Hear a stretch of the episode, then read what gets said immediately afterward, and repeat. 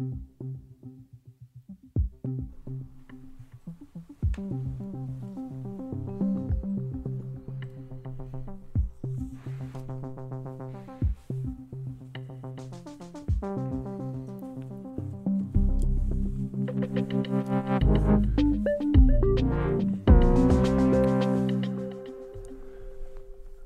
var fordi, jeg var i gang med at redde danskernes liv. Jeg er landets statsminister. Jeg dækker ikke over noget. Lev med det. I går til øh, pressemødet, der fik statsminister Mette Frederiksen sagt nogle, øh, nogle linjer, nogle one-liners kan man vel kalde det, som måske var til øh, historiebøgerne. Det er i hvert fald noget, der bliver diskuteret vidt og bredt i øh, alle landets medier øh, i dag. Og der blev ud over nogle af de her, øh, de her citater, der selvfølgelig har sat sig fast på en eller anden måde, så blev der også sagt nogle, øh, øh, nogle mere konkrete ting. Nogle af de, de ting, vi gerne vil have, have svar på. Der kom i hvert fald et, jeg ved ikke, man skal kalde det, et, øh, et cirka svar på øh, et af de nok mest presserende spørgsmål, nemlig hvornår denne her slettefunktion af sms'er, den blev aktiveret. Og øh, statsminister Mette Frederiksen, hun kunne ikke oplyse den præcise dato, men sagde, at det skete i sommeren 2020. Det var i hvert fald statsministeriets formodning. Og så sagde hun også, at hun blev rådgivet af departementchef Barbara Bertelsen. Og øhm, det er selvfølgelig noget af det, som øh, dagens program her skal handle om. For øhm, ja, klokken er lidt over syv. Mit navn er Christoffer Lind, og det er den uafhængige, du, øh, du lytter til. Og jeg starter altså med den her sms-skandale. Men jeg kan også lige sige, at der er andre og masser af gode ting på programmet. Ellers, vi skal blandt andet se på, om NGO'er, de er ræverøde. Det var noget, som Morten Messerschmidt, han, øh, han fik sagt her i programmet, og vi har taget den, øh, den, øh, den, den videre i, øh, i dag, hvor vi ligesom har ringet rundt til forskellige NGO'er for at høre dem. Er i ræverøde, altså tilhører i den øh, yderste venstrefløj, som nok er den fordom, mange de, øh, de har. Det skal også handle om øh, Niels Bohr. Bygningen, det er en bygning, der skulle bygges, eller er ikke om at blive bygget til øh, Københavns Universitet. Og det her, det er altså endt med at blive en af de allerstørste byggeskandaler i, øh, i nyere tid, tror jeg nok, her, herhjemme. Vi taler om en øh, budgetoverskridelse på 3,4 milliarder kroner. Og øh, det er jo så også noget med, at det er 5-6 år, som den er gået over tid, osv. Øh, den skulle være stå færdig her i 20, 2022, øh, men jeg taler med en, øh, en, byg, øh, en bygherre, som, øh, som har rådgivet omkring denne her bygning, om hvordan i alverden det kunne gå så galt, og hvad der skete med de her 3,4 milliarder kroner. Det skal også handle lidt om, om COP26 i, i Glasgow, hvor det her klimatopmøde det, det finder sted. Blandt andet om det her fænomen afskovning – og jeg vil simpelthen øh, spørge ind til, hvorvidt at verdens skorve, som er øh, truet, om de rent faktisk kan blive reddet af alle de her øh, verdensledere, som er samlet i disse dage. Men øh, som sagt, statsminister Mette Frederiksen, hun øh, gik på talerstolen i går. Det gjorde sammen med justitsminister Nick Hækkerup og øh, svarede på spørgsmål omkring denne her mink sag, og også de her slettede sms'er om, hvorvidt at de ligesom med vilje har valgt at slette de her sms'er, så min kommission ikke kunne få øh, fingrene i dem. Alle de her spørgsmål, der blev stillet, vi også har stillet i øh, de seneste øh, par ugers tid. Og hun gav det også nogle svar. Og øh, så er det jo sådan, at man ofte i, øh, i program her vil ringe til en, øh, en politisk kom- kommentator for ligesom at få et, øh, en udlægning af, hvad der blev sagt og ikke blev sagt, og hvem der ligesom har vundet på, på det her. Men vi tænkte, at det også kunne være lidt interessant at tale med en, en, øh, en part, en der ligesom har nogle, øh, måske nogle følelser i klemme omkring alt det her, nemlig en, øh, en minkavler. Simpelthen for at lade denne minkavler lytte til hele denne her presse, til hele det her pressemøde, der varede 1 time og 40 minutter. Øh, hvad fik øh, vedkommende ud af det. Altså simpelthen en, øh, en vurdering af, af det her pressemøde, også selvfølgelig med nogle øh, personlige aktier investeret i det. Og det er Esben Friis øh, Jacobsen, jeg har sat til, til, til, til den opgave, forhenværende minkavler. Og Esben, kan du, kan du høre mig? Ja, godmorgen. Godmorgen, Esben. Nå, Esben Friis Jacobsen, du sad ligesom, øh, ligesom mig og, øh, og så det her, må man nok sige, lange, lange pressemøde. Hvad bed du mest mærke i under, under det her pressemøde? Jeg synes jo faktisk, det var lidt, det var lidt pinligt at sidde og kigge på. Uh, jeg blev meget mærke i det her med, at hun, hun sådan, det, det virkede lidt som om, hun prøvede at være hænder hele tiden. Mm. Det, hun sad med sådan en gang brun sæbe og havde lidt rundt i det. Og hvad, bety- uh, hvad, hvad mener du med det? Ja, men hun, hun ville jo ikke rigtig tage ansvar for noget, og hun havde ikke lavet nogen fejl, eller det havde hun jo så alligevel, men, men, ikke, men ikke omkring sådan noget, der betød noget. Mm. Fangede jeg det lidt som om. Og når du siger, at hun siger, at hun ikke havde begået nogen fejl, og hun øh, vaskede hænder og, og så videre, har du sådan nogle mere konkrete steder i, øh, i, i det her pressemøde, du, øh, du særligt øh, lægger fokus på?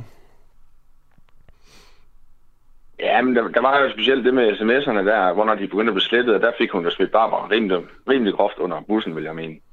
Mm. Og ellers så bliver der jo spurgt til på et tidspunkt, om, om det ikke er hende, der har det sidste ansvar, og, og hende, der egentlig står med det, med det sidste, der skal sige. Og, det, og derfor har hun jo sagt, øh, nej. Det, det synes jeg jo, at, at som leder, der skal du jo tage det, tage, tage det ansvar og tage den på dig, ikke? Mm. Men hun var vel også trods alt meget lederagtig for at blive i den øh, terminologi. Altså i forhold til, at hun der, hun der markerede øh, ret så klart ud, at hun stod til, på mål for det her, og der er heller ikke virket til at være sådan anger i hendes stemme. Altså hun gjorde det her for, for danskernes bedste, og sagde også, at hun var i gang med at redde danskernes øh, liv. Jamen det var vi andre også. Jeg aflevede jo min mængde for at redde danskernes liv. Mm. Men det synes jeg bare ikke, vi kan, vi, vi kan se. Altså, smitten stiger jo igen nu, og der er jo ikke nogen mængder, der giver skyld nu. Um, nu har du selvfølgelig også nogle, øh, af gode grunde nogle, øh, øh, nogle, nogle aktier i, øh, i, i det her, Esben. Ja. Men alligevel, når vi så taler om, øh, om det her pressemøde, så var fokus jo selvfølgelig på de her sms'er, men det går jo hånd i hånd med hele denne her mink-sag, fordi at det store spørgsmål var jo, hvorvidt de ligesom var blevet slettet op til, og måske havde øh, obstrueret for denne her mink-kommissions øh, arbejde osv.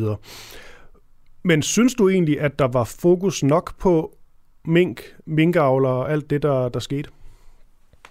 Nej, jeg synes, at minkavlerne blev meget forbigået. Men, men det har vi jo gjort hele tiden. Altså, det er ligesom om, at, at der er ikke nogen mennesker bag, når du snakker med, med Mette Frederiksen om, om, om minkavlerne. Mm. Altså, menneskerne bagved har jo ikke fået nogen afklaringer nu, og vi er jo stadigvæk i ingemandsland. Mm. Vi, vi, altså, jeg personligt selv er stadigvæk i en stor identitetskrise, og jeg ikke ved, hvem jeg er længere, og er stadigvæk i gang med at prøve at finde noget at lave, som jeg kan brænde for.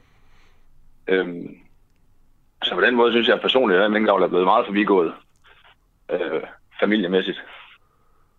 Men I har jo trods alt fået en, øh, en pæn økonomisk øh, kompensation. Ja, vi har, vi har ikke set nogen penge endnu. Okay. Men hvad... Vi har, vi har, fået, vi har fået lidt penge for, for de skin, som vi skulle have solgt jo. De begynder jo at komme lidt nu. Men ellers så har vi jo ikke set yderligere ud over, ud over dem. Okay. Og dem har vi jo fået ved at sælge skin også. Mm. Hvad er det så, du får... Øh, vi går lige tilbage til pressen om to sekunder, men nu bliver vi bare lidt interesseret her. Øh, øh, Esben Friis Jakobsen, hvad, du siger det med, at du gerne lige finder ud af, hvad du skal øh, nu med dit, øh, med dit liv. Hvor, hvor ja. er du lige nu? Jamen, øh, jeg roder rundt med at lave lidt af hvert. Jeg har ligget lidt tagpap, og så hjælper jeg med at følge lidt kyllinger, og så har jeg selv landbrug, jeg, jeg, jeg får lidt tid til at gå på også, men, men det giver bare ikke nogen penge. Mm. Øhm, jeg har fornemmelsen af, at jeg skal med dyr, men det er ikke noget, jeg sådan kan se mig ind i lige nu. Fordi det er utroligt svært at starte op med en produktion uden, uden, uden nogen penge. Hmm. I forhold til, øh, til din situation, og dig som øh, nu foranværende minkavler, var der, var der noget sådan helt konkret, du savnede, at Mette Frederiksen hun, øh, hun sagde, som ikke blev sagt i går? Nej, fordi, nej, det synes jeg ikke, fordi jeg gik lidt ind til det der pressemøde øh, uden nogen forventninger. Hmm. Men ellers, som jeg sagde før med, at jeg føler, at minkavlerne lidt bliver generelt forbigået som menneske. Øhm. Men er det ikke også noget med, at, øh, at man kan sige, at minkavler erhvervet jo heller ikke sådan har den allerhøjeste stjerne hos ret mange øh, i, i det ganske danske land. Det er i hvert fald mit sådan umiddelbare indtryk, at måske er Mette Frederiksen også haft lidt nemmere ved at, og ikke skulle være så følelsesladet, når det, når det kom lige til, til, til den del, fordi at der er heller ikke, det er heller ikke alle, der ligesom begræder, at minkerværet, det, øh, det ikke findes længere herhjemme. Nej, det er helt, det er helt rigtigt. Altså, det er ikke alle, der kunne lide for vores erhverv.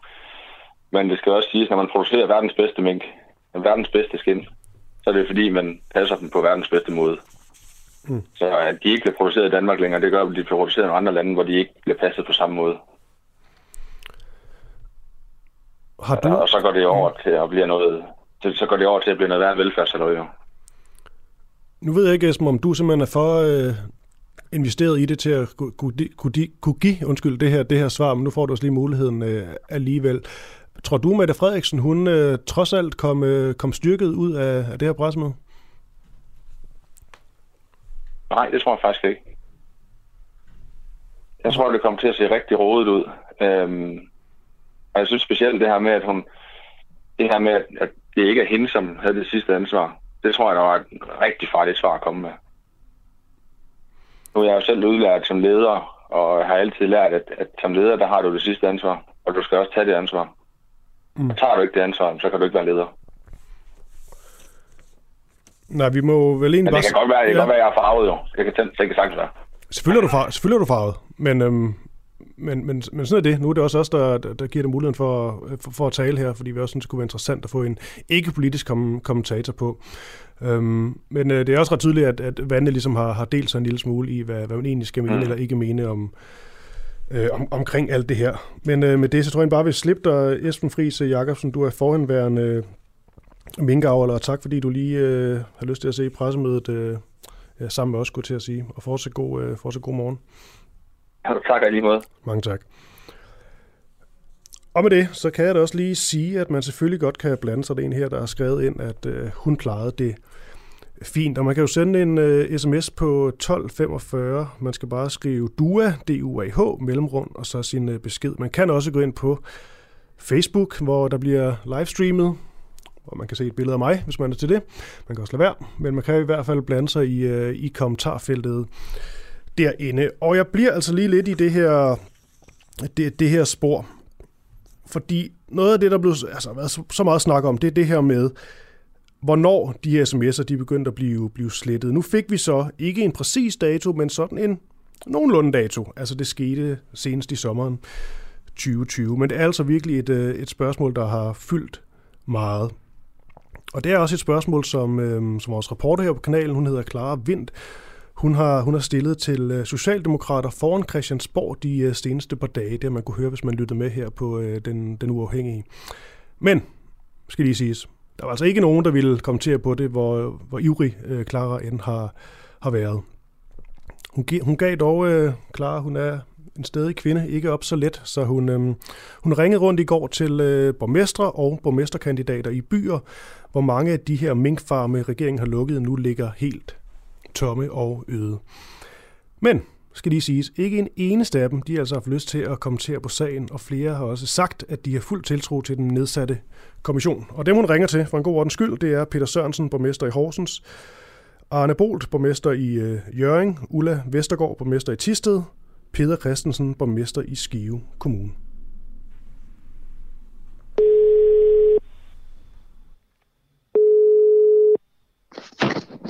Det er Peter.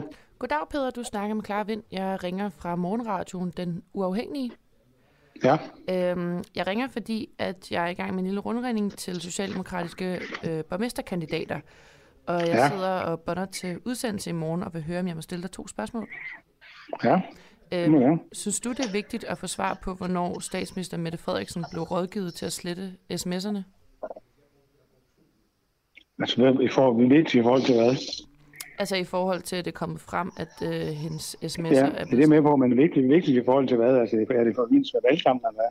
Altså det er bare, om du synes, at det er vigtigt at få at vide, hvornår du rådgivet Nej, det, det, det, synes jeg ikke, jeg har nogen øh, holdning til. Det mener jeg, det må være, det må være Link-kommissionen, der undersøger det. Altså, jeg koncentrerer mig om den kommende valgkamp. Du ringer til mig som borgmesterkandidat, så det har velkommen med borgmester, eller hvad er det, valgkampen omkring en sms-sag. Så det, det tænker jeg ikke, jeg har nogen Men du stiller jo op for, for Socialdemokratiet. Ja, det med at gøre. Men ja. det har jo ikke noget med valgkampen at gøre. I forhold til, at du stiller op for Socialdemokratiet, synes jeg, det vil være interessant ja. at høre, om du synes, at det er vigtigt at, at få svar på nogle af de her spørgsmål. Nej, det vil, det vil ikke forholde mig det. Jeg vil forholde mig til den kommunale valgkamp. Det er Ulla. Øhm, synes du, det er vigtigt at få svar på, hvornår statsministeren blev rådgivet til at slette øh, sms'erne? Hvor var det, du spurgte om fra starten af? Det fanger jeg ikke. Øhm, altså, øh, om det var vigtigt for dig at få svar på, hvornår Nå. statsministeren blev rådgivet til at slette sms'er? Ved du hvad? Øh, når medier og alt muligt kører op i et eller andet, så, har jeg, så blev jeg så bare gerne en lille smule tilbage. Jeg tænker, at øh, der blev svar på det, der skal svares på i den kontekst, der skal være noget i. Øh, så, så det tror jeg ikke, jeg vil forholde mig specielt meget til. Øhm, hvad er det, du synes, der er blevet svaret på? Jeg ved ikke, om der er blevet svar på. Altså, vi er i valgkamp lige nu her, så jeg tænker, at det er minimalt, hvad jeg ser af både fjernsyn og alverdens ting. Så, så øh, jeg, jeg har ikke fulgt specielt meget med på det. Jeg tænker, at, øh, at der kører den proces, der skal køre i forhold til, at man får offentliggjort det, man skal have offentliggjort, når der bliver spurgt om noget. Lige så vel som i kommuner, at når vi bliver bedt om at skal uh, enten med agtindsigt eller sagsindsigter eller svar på, på forespørgsler, så er der jo sådan nogle, uh, det tænker jeg, de fleste de har sådan inden for en, en, en rimelighedsgrænse, om det er fem eller otte hverdage, så svarer man på tingene. Det formoder jeg da, at uh, når man er styr på at få undersøgt tingene, så svarer man. Men der er jo ikke blevet svaret endnu. Altså man ved ikke, hvornår det bliver nej, svaret, og man ved ikke, hvem nej, der rådgav hende.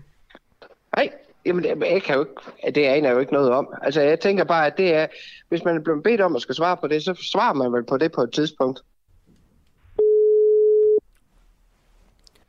Det er Arne Bolt. Jeg vil høre, om du synes, det er vigtigt at få svar på, hvornår Mette Frederiksen begyndte at slette sms'er? Nej, for mig. Altså, jeg går hjem i Jørgen og passer kommunalpolitikken der, så, så det er når jeg blander mig. Du synes ikke, det er vigtigt at få svar på det? Nej, ja, det er noget, jeg går og blander mig i her i vores valgkamp.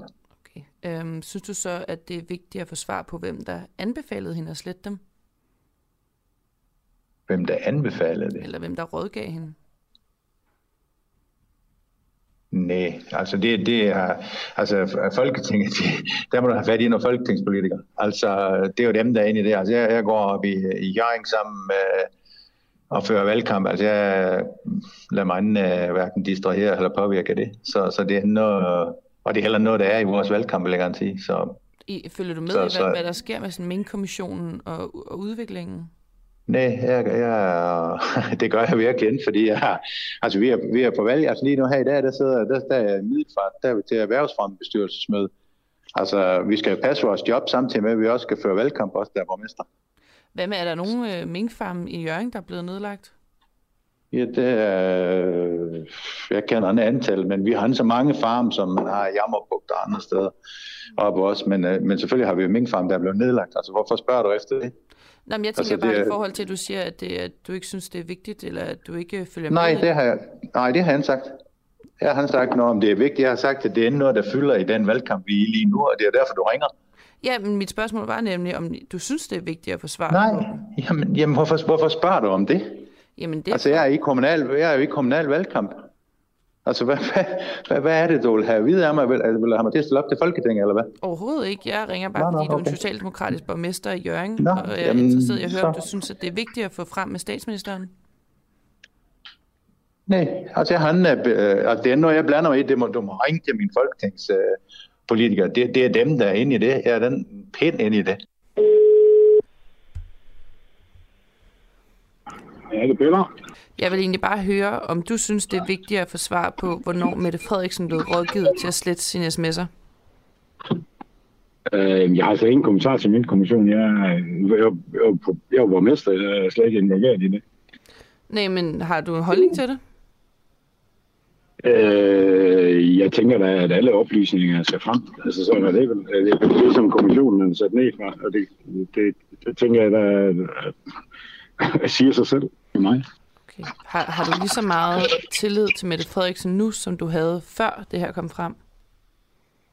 Jamen for det første, hvis, jeg, hvis det på et tidspunkt skulle være, at jeg ikke havde tillid til, til en eller anden i Socialdemokrati, så ville jeg jo gerne sige til dem selv, men, men selvfølgelig har jeg tillid til, øh, det, politiske, det politiske lederskab i Socialdemokratiet. Selvfølgelig har jeg det. Okay. Så du, du har fuld tillid til Mette Frederiksen? det, det er sådan ligesom medlemmerne i Socialdemokratiet, der, der, der beslutter på kongressen, at vi har en politisk leder, og det er Mette Frederiksen, og det, det, det, det bakker jeg naturligvis op om. Okay. Synes du også, det er vigtigt at få svar på, hvem der rådgav Mette Frederiksen til at slette de her sms'er? Nu er det tre spørgsmål, du stiller mig. Altså, øh, er det ikke rigtigt? Jo. Altså, jeg, jeg, jeg, jeg, svarer, jeg svarer grundlæggende bare sådan, fordi det mener jeg grundlæggende. Jeg mener bare, at jeg, når en kommission er nedsat, så skal alle oplysninger jo frem, og, og det indebærer jo alle oplysninger. Så sådan, den kan, det kan jo ikke være ret meget længere end det. Okay. Må jeg stille fire spørgsmål? Ja, jamen, hvis det er et eller andet med, så er det bare, jeg har bare det samme svar. En kommission, der beder om oplysninger, skal jo der inden for lovens rammer have de oplysninger, de skal have. Synes du, der har været åbenhed nok fra, fra Mette Frederiksens side i forhold til de spørgsmål? Altså, det, har, det, det har jeg simpelthen ikke nok viden til at kunne svare på, anden jeg kan sige, at hvis der er en kommission, så skal de oplysninger, kommissionen jo de beder om, det synes jeg selvfølgelig skal frem. Hvad med i forhold til de medier, der har spurgt hende om spørgsmål til, øh, til sagen?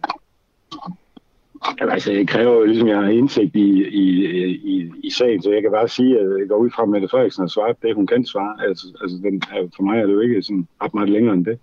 Okay. Øh, jeg, jeg, er ikke, jeg er ikke valgt på Christiansborg, øh, så jeg tænker bare, at Mette Frederiksen svarer det, hun kan svare, går ud fra. Det, det, det, det er jo sådan normalvis. Når jeg ringer op, så forsøger jeg også at svare dig jo. Ja, selvfølgelig. Jamen, øh, tusind tak, fordi jeg måtte snakke med dig, og have en rigtig ja, god dag. Ja, selv tak. Kan du hygge dig.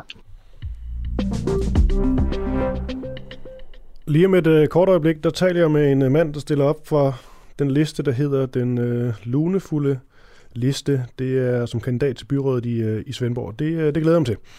Efter det, så øh, skal det handle om denne her, øh, hvad der ligner en gigantisk byggeskandale, en Niels Bohr bygning, som skulle være bygget på KU, eller er i gang med at blive bygget, som simpelthen er gået 3,4 milliarder kroner over budget. Hvordan i alverden det kunne ende der, det øh, håber jeg at få et svar på om øh, sådan øh, 15-20 minutters tid. Men øh, vi tager lige en mere omkring alt det her med sms'er. Fordi Clara Vind, hun er... Øh, hun er aktiv for tiden, og hun, øh, hun går godt i marken, og det kan vi jo godt lide. Og hun var selvfølgelig også til stede i går på, øh, til det her pressemøde, hvor hun øh, også fik lov til at stille et, øh, et spørgsmål, ligesom den, øh, den øvrige presse. Jeg synes lige, vi skal høre en lille lyd fra, øh, øh fra Klares øh, besøg på, på borgen. Øh, Klar Vind fra Den Uafhængige. Øh, nu blev det med at gentage det her med, at øh, den automatiske sletning var på grund af sikkerhedshensyn.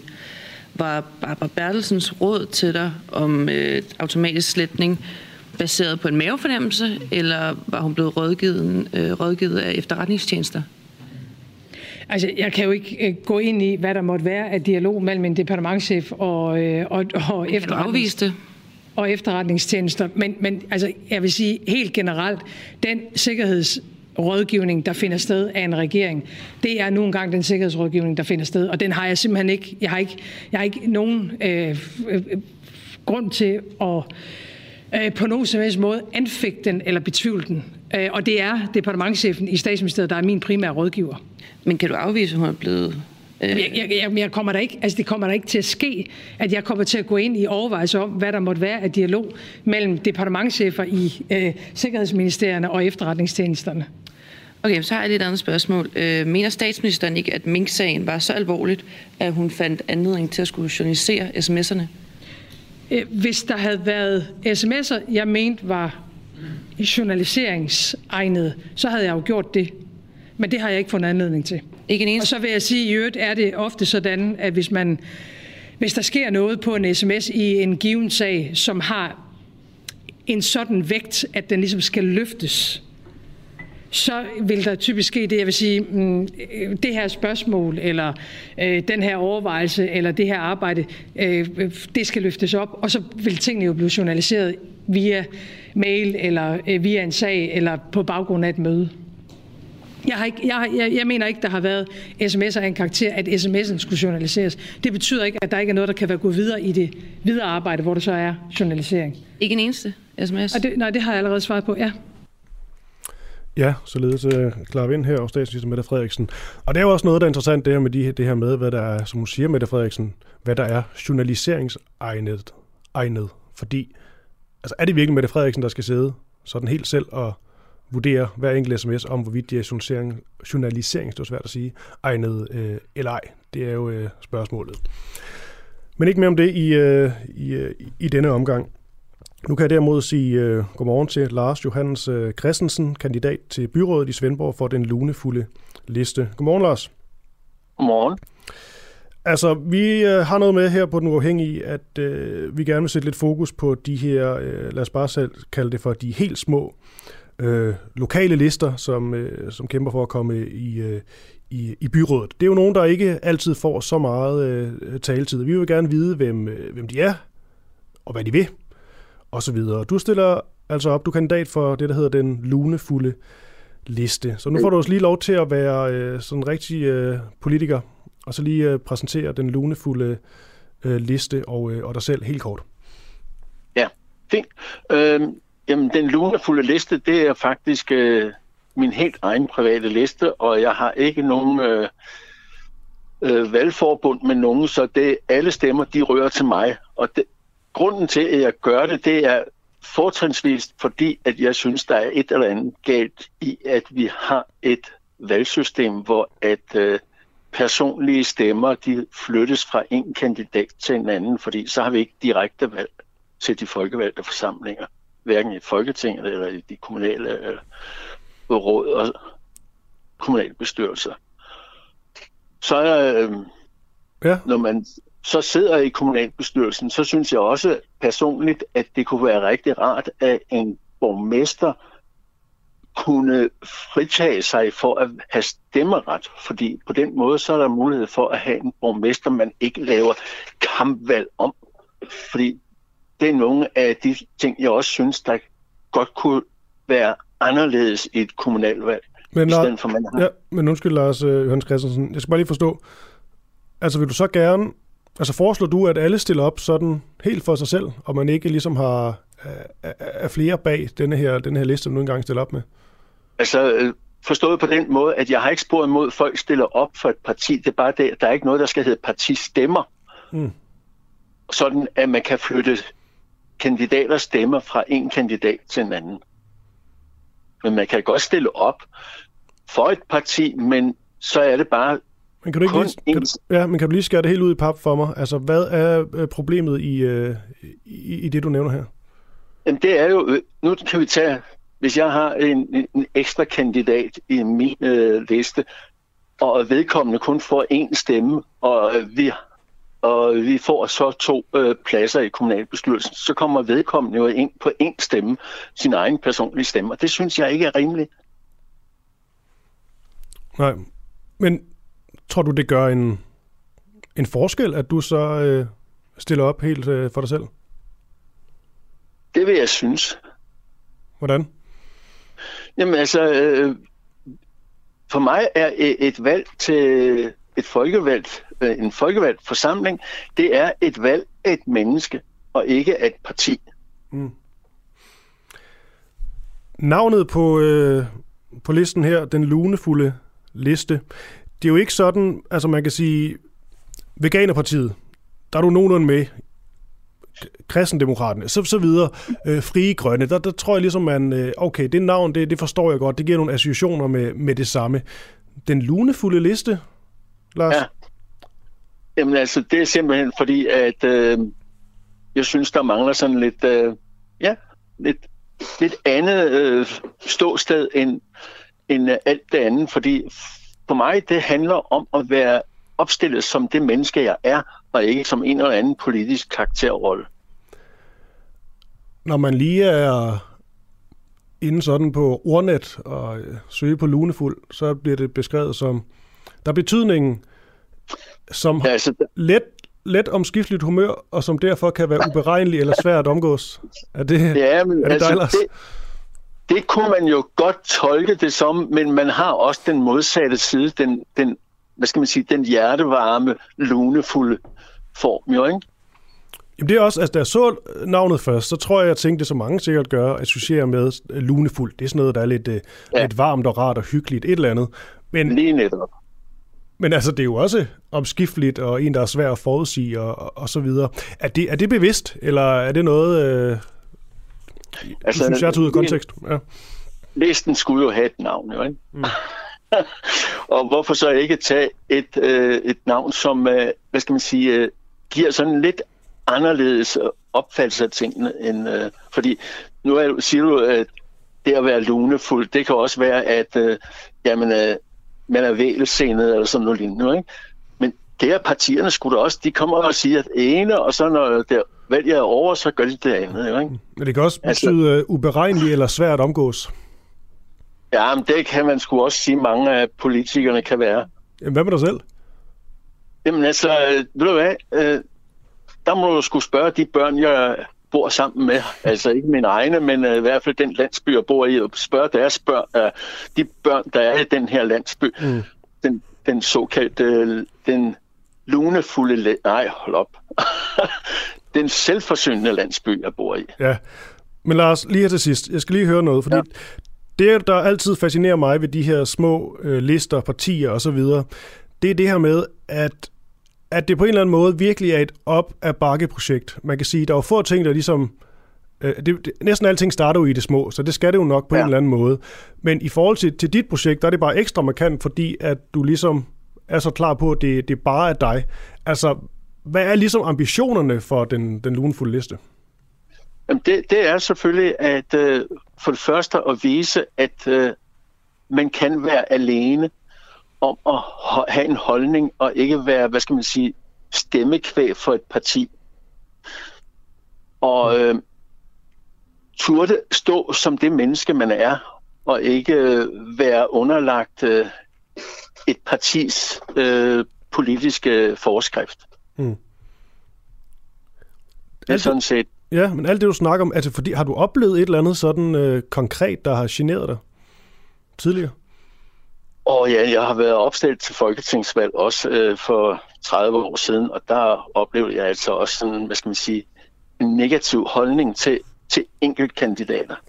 Okay. Og det oplever vi jo også med Jakob Havgård. Øh, uh, øh, når han, hvis han, da han blev valgt, jo ikke, uh, hvordan skal vi forholde os til ham? Altså, mm. alle partierne var jo pishammerende bange for ham, bogstaveligt talt. Mm.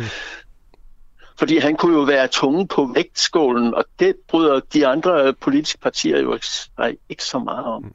At der sidder sådan en, der er alene, og man ikke kan styre og alt det der. Ikke? Ja. Det var måske også noget med, at han foreslog mere medvind på cykelstierne og andre ting, som nogen ja. ikke synes var så seriøst. Men det er jo en større snak. Om ikke andet... Der, ja. Jamen, der, der kan jeg da så sige, at uh, det sidste nye her, det er jo, uh, hvor skal man stille sol uh, solpaneler op eller solceller op. Det kan man jo gøre hen over cykelstier, så kunne cyklisterne jo cykle i tørvejr. Ja. Således en, øh, hvad skal vi sige, en halv Jakob Havgård her til sidst. Og øh, Lars Johannes Christensen, kandidat til byrådet i Svendborg for den lunefulde liste. Fornøjelse yes. at have dig med på en telefon her til morgen. Ja, tak lige måde. Hej. Hej, hej. Du lytter til Den Uafhængige Danmarks måske mest kritiske, nysgerrige og levende taleradio, som politikerne ikke kan lukke. Mere end 3.000 medlemmer støtter os allerede, og jo flere vi er, jo mere og jo bedre journalistik kan vi sende ud til dig. Se hvordan du kan støtte os. Gå ind på duah.dk.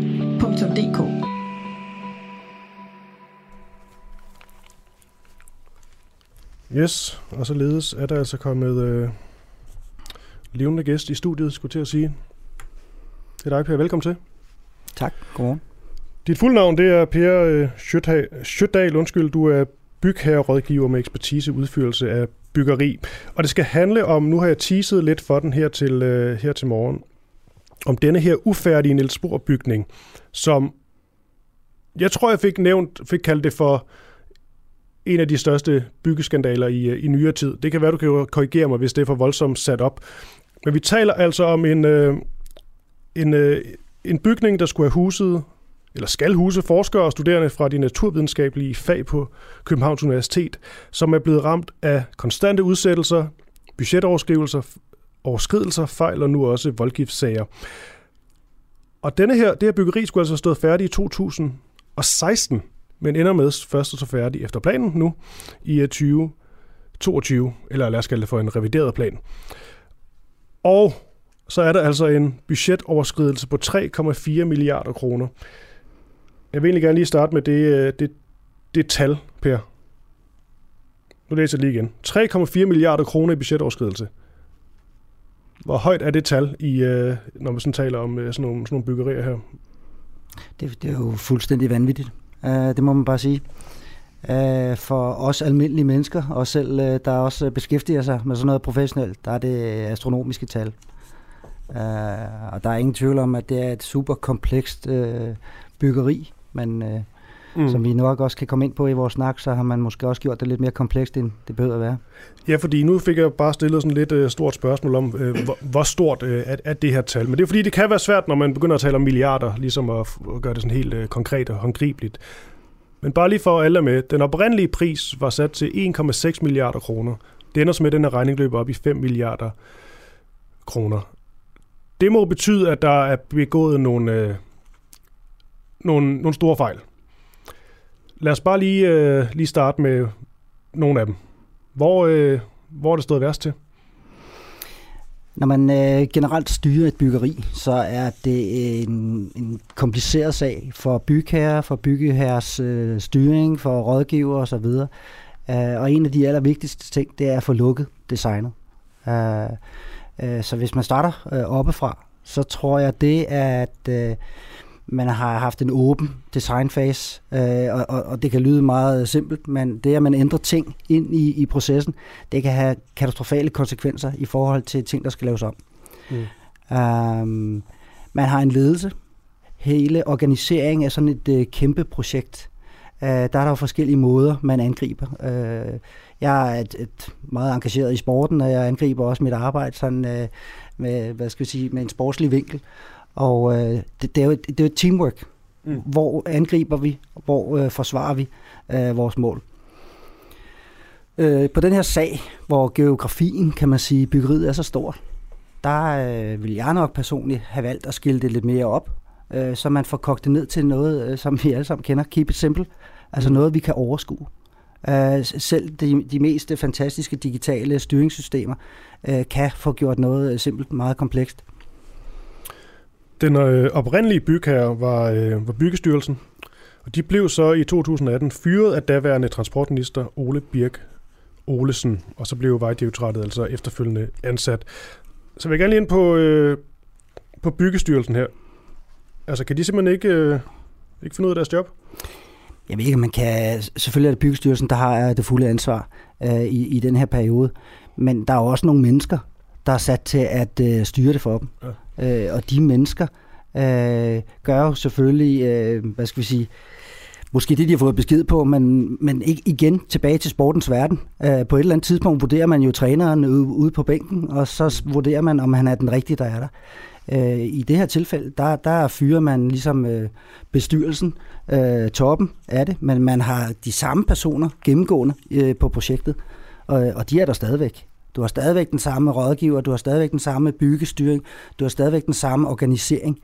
Så hvis ikke du ændrer på det, så, så er der jo ikke nogen effekt i, at man fjerner den øverste mand på posten. Mm. Og du er, som jeg også fik nævnt i instruktionen, øh, bygherrerådgiver, og du har ekspertise i udførelse af, af byggeri. Du har så også været hyret ind som ekstern projektchef. Ja. I altså mit øh, engagement i den her konkrete sag, der bliver jeg hyret ind for at hjælpe en entreprenør, øh, konkret pro-ventilation. Øh, og på det tidspunkt, der har de en 30-mands organisation. Og på det halvandet til to år, hvor jeg var der, der stiger det til 200 mand. Så øh, selve arbejdets omfang og opgavens, øh, hvad skal vi sige, konkrete, hvad skal vi sige, form, ændrer sig også markant. Mm. Men har du nogle aktier i at eksempelvis kritisere nogen, der har været inde over det her projekt? Jamen, øh, for vores vedkommende og mit vedkommende, så var det jo sådan noget som, øh, hvad skal vi sige, organisering af, af, af hverdagen, øh, handlekraften for den byggestyring øh, og den rådgivning, der var konkret omkring en.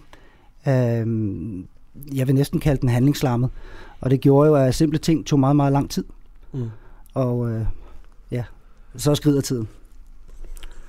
To byggefirmaer har senest øh, trukket sig fra det her projekt, øh, MTH Højgaard og, Bravida.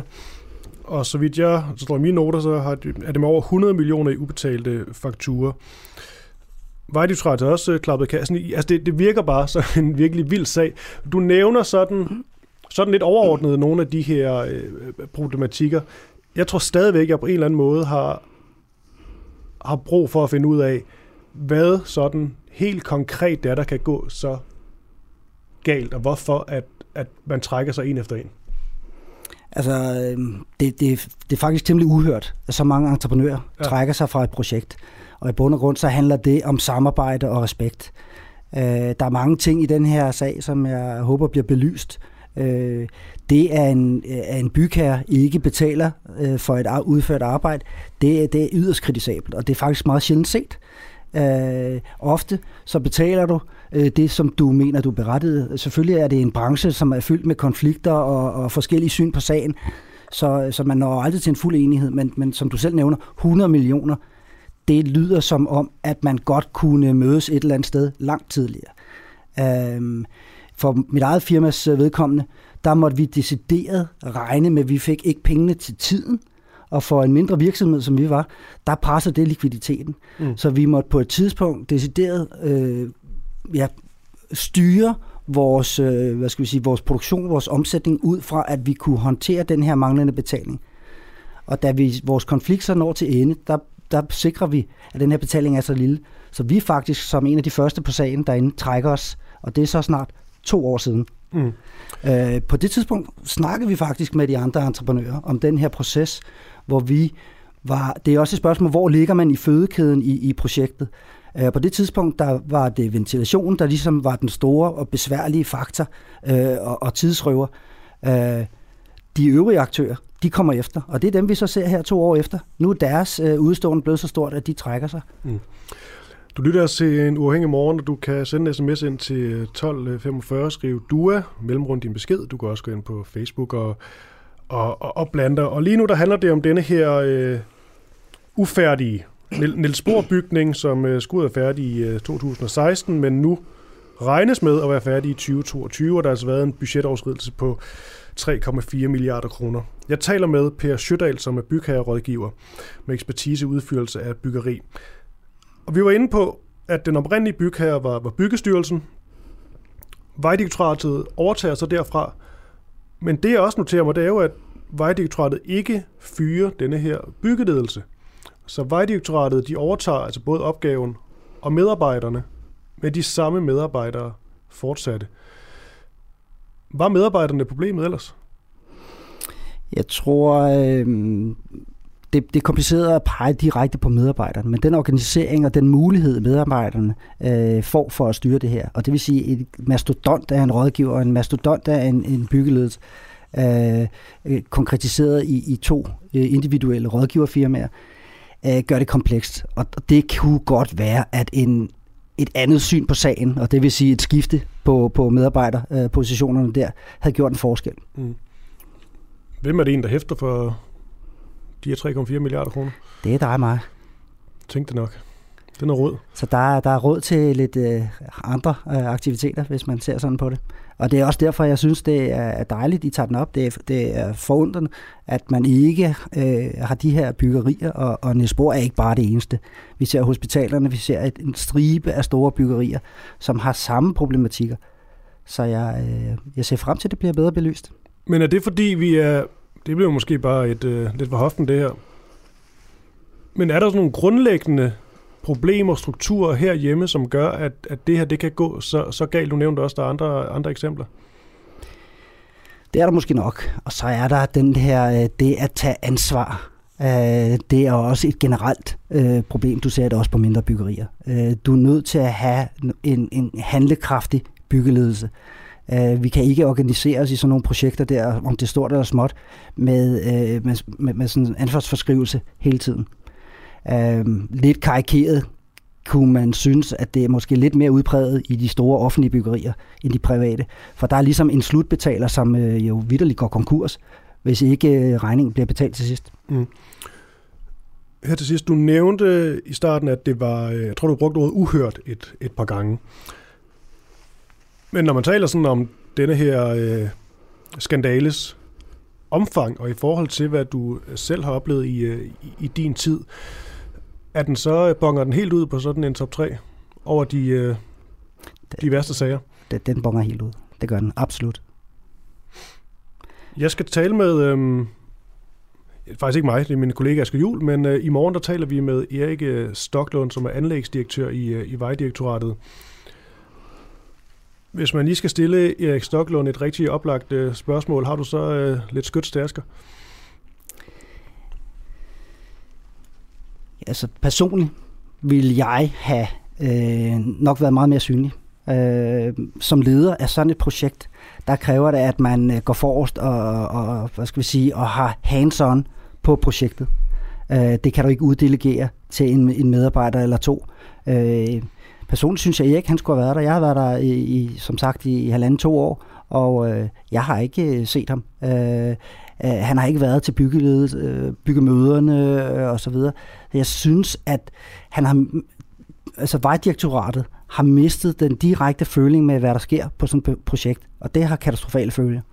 Mm. Du formår så ikke at vurdere, om træneren i godsøjen skal udskiftes. Tror du derimod, Erik Stoklund eller andre vil mene, at, øh, at du tager fejl noget af din kritik?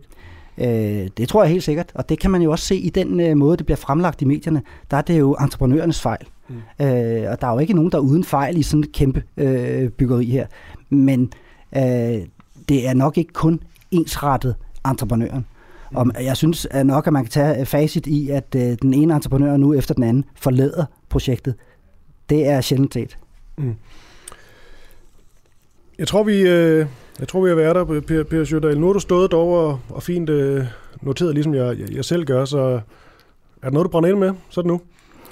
Altså jeg tror, en anden øh, kompleks faktor, som byggerier som det her har i det offentlige, det er jo, at man har en øh, det, vi øh, på byggepladsen kaldte en sponsor.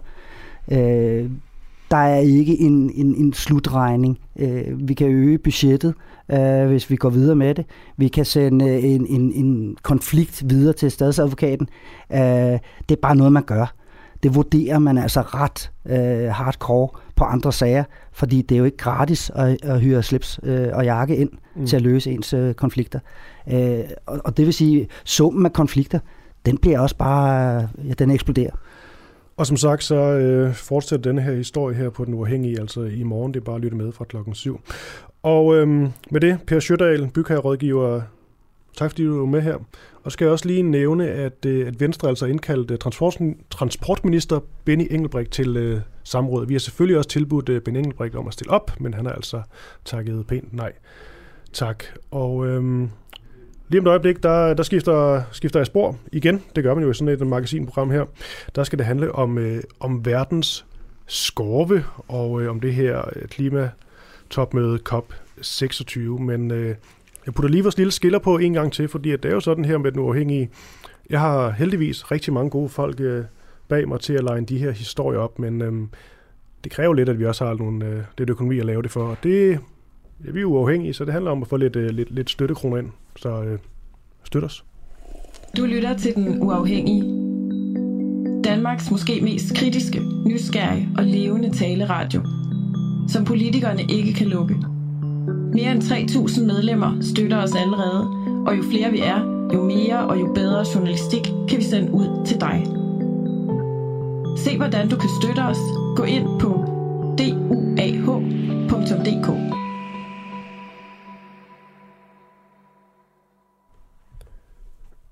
Og ja, klokken er altså blevet 7.48 helt præcist, og øh, du lytter til den, øh, den uafhængige, uafhængige morgen her.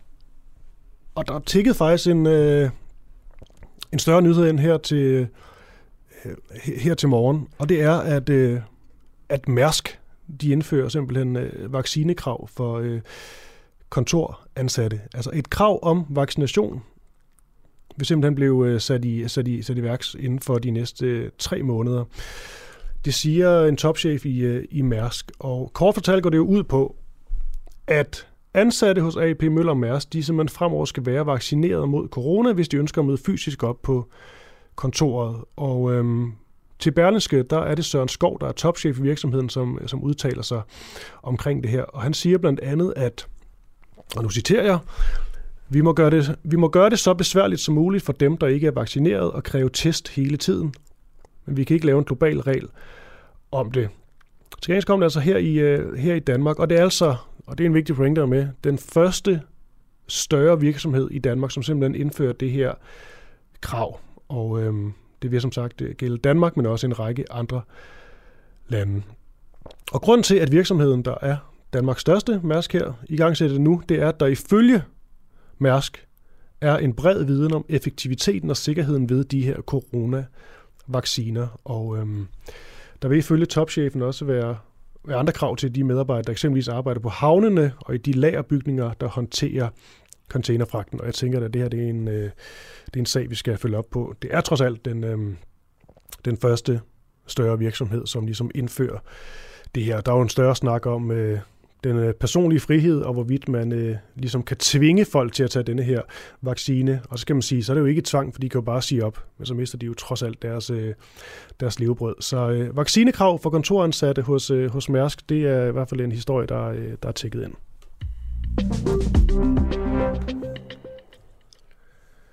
Nu skal det handle om øh, verdens skove. Og det skal det i anledning af det her øh, COP26 klimatopmøde, som finder sted disse, disse dage. Det startede i, øh, i søndags. Og vi prøver ligesom her at komme lidt om bag øh, kulisserne på det her klimatopmøde, hvor det jo mildest talt er svært at tale direkte med de, øh, de vigtigste aktører, fordi der er jo tale om verdens, ja, verdens ledere, og de er dækket og skærmet af alt fra sikkerhedsfolk og så videre. Så det, det er ikke nemt at komme, komme tæt på. Men man kan jo også godt komme øh, tæt på nogle af dem, der ligesom følger det her, det her tæt, og det er det, vi så prøver at gøre her. Og det noget af det seneste, det er, i tirsdags, der blev 100 lande enige om et udkast til en aftale, hvor simpelthen skal bremse det, man kalder for global afskovning. Og øh, en, som ved absolut mere om skove, end jeg gør, det er Gry Bossen. Godmorgen. Godmorgen. Du er politik- og frivillig koordinator i Verdens Skov, og du deltager altså i det her COP26. Og Gry Boss, jeg vil egentlig gerne lige starte med det her begreb, afskovning. Det, ja. det kan jeg jo godt læse mig, mig frem til. Jeg har også måske en idé om, hvad, hvad det betyder, men så alligevel ikke helt. Afskovning, vil du ikke lige sådan på nogle få linjer lige for, forklare mig, hvad det er? Jo, altså afskovning er, når man, øh, når man fælder og skaffer skoven af vejen. Altså du fjerner den simpelthen. Du, nogle gange fælder man den bare og tager, tager træerne ud og væk. Andre gange så sætter man ild til det, man har fældet, så, så man ligesom brænder det af, og så er det også væk. Mm. Så mister vi skoven. Så øh, det, det er en måde at sige på, at skoven bliver fjernet, og den, den, den bliver væk.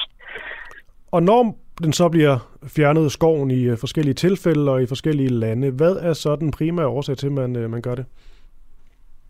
Jamen, øhm, altså det er der mange forskellige grunde til, men nogle af de største driver, kalder vi det, altså det, der driver afskovningen, det er øh, altså kødproduktion og øh, landbrugsproduktion af forskellige arter. Altså det er for eksempel, øh, man rydder regnskov for at gøre plads til kvæg. Man rydder også øh, især regnskov for at gøre plads til sojamarker, og så øh, køber vi det soja her i, øh, i Danmark for eksempel, og så giver vi det til vores, øh, vores grise, vores høns og vores, øh, vores køer faktisk også herhjemme. Øh, man rydder også øh, regnskov for at lave øh, hvad hedder det, palmeolieplantager. Mm. Øhm, og det, det er noget olie, vi bruger i rigtig mange produkter i Europa og i Danmark også, altså til creme og til, til biobrændstof, og til, altså det er i margarine, det er i rigtig mange ting. Mm. Det her med skove og træer og så videre, nu bliver det jo sådan meget øh, stort og bredt, fordi vi taler altså om, om alle verdens øh, skove. Ja. Øh, hele, hele verdens skove. Og, men men jeg kan bare huske, da jeg var en, øh, en, en lille knægt, der, der talte meget om det her med øh, vigtigheden af, af sådan noget som træer. Og, ja. og det her med, at uden træer, så kunne vi ikke ånde og, og, og så videre. Kan du ikke lige prøve at sælge mig, mig vigtigheden af alle de her træer, der står rundt omkring? Jo, det kan du tro. Altså, skove og træer rundt omkring er enormt vigtige for øh, flere forskellige ting faktisk. De er vigtige for klimaet, fordi skove øh, og træer, de optager CO2 fra atmosfæren, og så binder de carbon i sig, øhm, og så lukker de ilt ud til, til atmosfæren igen. Det vil sige, at de fjerner rigtig, rigtig meget CO2 fra atmosfæren. Øhm, når træer bliver fældet og, øh, og brændt, så, så lukker de det her ilt, eller hvad hedder det, CO2 ud til atmosfæren igen. Øhm, og det er jo CO2, vi gerne vil undgå, er i atmosfæren, når vi skal bremse klimaforandringerne. Så, øh, så ved at altså når man fælder skoven rundt omkring i hele verden, så er det lige nu grund til 12 procent af vores globale udledning. Mm. Hvis man stoppede med at fælde skovene, så kunne man stoppe den her udledning, altså reducere vores udledning, vores globale udledning med 12 procent. Det er rigtig, rigtig meget. Derover så vil man også øh, sikre, at skovene blev stående og blev ved med at optage CO2 fra atmosfæren i fremtiden. Det er én ting af de, af de ting, skoven kan. En anden ting, skoven kan, eller skovene rundt omkring i verden, det er, at de faktisk er rigtig, rigtig vigtige for biodiversiteten. Vi står jo også lige midt i en biodiversitetskrise, øh, altså en global biodiversitetskrise, hvor vi mister flere og flere arter. Og 80 procent af alle landnævne arter, de er knyttet til skovene. Det vil sige, at hvis vi fjerner skovene, så fjerner vi også deres livsgrundlag og deres, deres sted at leve. Og så, altså, så mister vi også rigtig, rigtig, rigtig mange arter. Øhm, og så er skovene enormt vigtige for rigtig mange mennesker, der lever i og af skovene, altså som simpelthen både har dem mm. som levebrød, men også er afhængige af, at, at det er deres sted at bo, og det er knyttet til deres kultur øhm, og til deres, deres hele deres levemåde. Øh, så de vil komme i klemme, hvis vi også begynder at fælde skoven rundt omkring, så vil de miste deres hjem, og rigtig mange af os vil miste, der er rigtig mange af os, der får til på skoven, som vi måske ikke helt er klar over. Altså, vores møbler er lavet af træ, og rigtig mange af de produkter, vi også køber mm. herhjemme, kommer fra skove rundt omkring i verden. Okay, Gry Bossen, udkastet til aftalen her, det omfatter 85 procent af verdens skovarealer og skal stanse afskovning, vi var inde på tidligere, inden 2030. Mm. Og det lyder jo pænt og godt. Jeg ved ikke, om det, er, det kan komme ind på, om det er om det er ambitiøst nok, eller om det skal være mere ambitiøst osv., men det er der trods alt noget, man ligesom kan, kan forholde sig til. Det der så bare er, ja. og som det ofte er med de her store, kæmpe store aftaler, øh, med så mange aktører involveret, det er, at i 2000 og 14, der blev der indgået en, øh, en nogenlunde lignende aftale, men det virker altså ikke til, at det ligesom har stoppet denne her afskovning, især ikke i, øh, i Brasilien. Så er der grund til virkelig at være positiv, eller er det også bare lidt, nogle, øh, lidt, lidt pænt snak? Jamen, det, det er et rigtig godt spørgsmål, og det er desværre øh, noget, tiden må vise, var jeg lige vil sige, fordi øh, altså det, det er et øh, det er vigtigt, det er et vigtigt fokus, at kommer det her fokus på skoven, og at der er så mange, der nu går sammen og siger det her, at de gerne vil, vil stoppe afskovningen. Hvis de gør det, så er det fænomenalt godt. Øhm, det er også, som du siger, sådan lidt... øhm, noget, de siger igen, fordi de har sagt det før. I 2014 indgik de den her New York Declaration on Deforestation, altså en aftale om at stoppe afskovningen i 2030, ligesom det her løfte nu. Øh, og så sagde de så også, at de ville halvere afskovningen inden 2020. Og det er jo netop det, der ikke er sket. Så det, der er med det her nye løfte, øh, som, altså det nye skovløfte, de har givet her i tirsdags, øh, det er, at nu er det enormt vigtigt, at de kommer på banen og begynder at stoppe afskovning allerede med det samme. De skal simpelthen til at lave tiltag mm. med det samme, så vi kan se, at der kommer til at ske noget. Men... Og så kommer det her løfte også med nogle penge den her gang. Og det er ikke fordi, det er nok penge til at, til at stoppe afskovning i hele verden, men det er et rigtig, rigtig vigtigt signal. Øhm, der er både øh, redde penge, der ligesom skal gå til projekter, der er skovbevarende, men der er også øh, nogle investorer, der vil afinvestere i forskellige øh, virksomheder og indsatser, som forårsager afskovning. Og det er for os at se et godt signal at sende, fordi det betyder, at der er rigtig mange virksomheder, som, som lige nu har nogle, nogle øh, produktionsformer, der forårsager afskovning, som, som måske forhåbentlig begynder at bæve lidt, øh, fordi de, de bliver nervøse for, om de, om de kan blive ved med at have en plads på markedet. Det synes vi jo ikke, de kan, når de agerer, som de gør. Så er der, så, så er der, så nogle, de ja, kan... der er nogle penge involveret, men er det så også det, jeg skal forstå som, som konsekvenser? Fordi min næste spørgsmål havde egentlig været, at det her kræver vel, at, at hvis landene ikke lever op til de her krav, så er der nogle, nogle seriøse konsekvenser, så Brasilien eksempelvis bliver nødt til at stoppe med den her afskovning. Ja, præcis. Altså det, det, det mangler vi nemlig også at se, øh, hvad, hvad er det ligesom, der kommer til at være konsekvenser i den her aftale? Hvad vil der være sanktionsmuligheder, hvis man ikke lever op til det? Mm. Øhm, lige nu er det, er det mange flotte ord, og, der, og de siger meget af det rigtige i forhold til, at de også skal have oprindelige folk med på vognen og inkludere dem i hele beskyttelsen af skovene rundt omkring i verden. Øhm, og det, det er rigtig godt, de siger det. Øh, nu mangler vi så bare at se, at at det kommer helt ud til de oprindelige folk, at de både ser nogle af pengene, men også kan mærke, at den her indsats den kommer til at inkludere mm. dem, og de ikke kommer til at feje dem væk fra deres jord.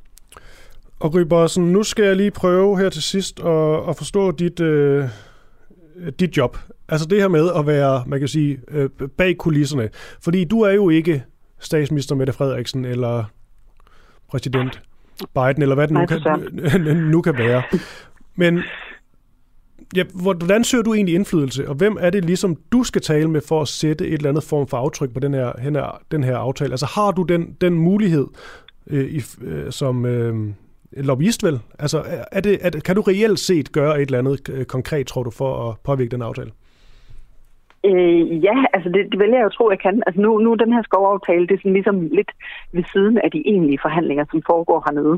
Øh, og jeg har bestemt ikke øh, lige så meget at skulle have sagt, at det er meget mere besværligt for os at deltage. Øh, os, der er observatører, hedder det.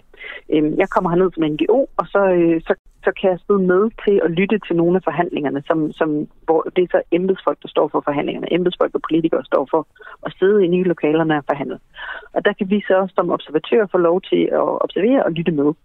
Og det vi så har af mulighed, det er faktisk at snakke med forhandlerne i pauserne ude på gangene. Altså simpelthen prøve at opsøge dem og få nogle møder med dem, øh, sætte det i hus, og så snakke med dem om, hvad vi tænker, de skal gøre, hvordan vi tænker, de skal gøre det, hvilke, hvilke argumenter de skal smide på banen, eller hvilke ting de skal huske at skrive ind i en aftale. Mm. Og der er det jo så altså, øh, svært for alt og alle at få deres holdninger og deres måde at gøre tingene ind, øh, ind i sådan en aftale, eller ind, i, øh, ind på forhandlingsbordet sådan set bare. Altså man kan sige, at vi sidder lidt skridt længere væk fra forhandlingsbordet, men vi har stadigvæk muligheder for at tilgå de forskellige forhandlere og snakke med dem, og nogle gange skabe nogle, nogle alliancer, mellem forskellige forhandlingsgrupper for ligesom at sige, hvis I kan blive enige om det her, så er der måske støtte til det i det, i det store front. Øh, så vi, vi kan sådan tilgå det fra sidelinjen af på en måde, øh, men har jo selvfølgelig stadigvæk den mulighed at komme med vores, øh, vores gode argumenter for, hvorfor tingene skal, skal foregå ordentligt, kan man sige. Okay, vi... Øh... Gav det mening? Ja, det var lidt langt, men det, det var også, det var også et, det er også et stort spørgsmål, at gå, går ud fra, hvordan man lige... Øh, det er et kompliceret for, for, for, for, for indflydelse, ja. Når man jo ikke direkte sidder på magten. Men øhm, tak for svaret. Præcis. Og dit navn det her er Gry Bossen. Du er politik- og frivillig koordinator i Verdensskov, og du deltager altså i det her COP26. Kan du have en fortsat god dag? Tak, i lige måde. Tak. Så kan jeg lige sige, at her på øh, Den Uafhængige, det er ikke fordi, jeg vil prøve at tikke penge, men det er jo simpelthen fordi, at vi er uafhængige og ikke får støtte fra, fra alt muligt. Vi kører den selv. Og det gør jo også, at vi kan være lidt mere øh, frie og frivole og sådan, sådan noget i, i tonen, fordi vi ikke ligesom er afhængige af, af penge fra, fra alle mulige øh, andre. Men det betyder så også, at, øh, at øh, vi lever med jer medlemmer, øh, som øh, jo på en eller anden måde skal, skal forhåbentlig øh, støtte op, og så kan vi give jer noget godt indhold, og vi kan ligesom lave det sammen, for vi kan også øh, hjælpe hinanden til at lave historie. Vi prøver ligesom at, at aktivere så mange derude, så det her det bliver ligesom en, en eller anden, man kan sige, et fælles medie, så det ikke bare er, af os, og så en eller anden stor distance til, til jer, der lytter med derude. Og lige for tiden, der kører vi sådan en ambassadørkampagne. Konceptet er helt simpelt, at man selv kan vælge en pris for den første måned. Og jeg kan sige, at folk i dag har, eller i går tror jeg det var, valgt mellem alt fra 1 krone til 200 kroner til det pris på. Og, øhm, men de fleste har altså valgt at, at lade de her 39 kroner, som står i feltet til at starte med, stå. Og derfra så kører det ellers videre til 39 kroner om måneden der efter. Og der er, skal lige siges, ingen binding. Til gengæld så får man en kop gratis kaffe, og øh, som en kop gratis. Hvor skriver gratis kop kaffe? Man kan selv vælge, om man vil putte øh, kaffen kaffe ned i den, tror jeg. Man får en gratis kop.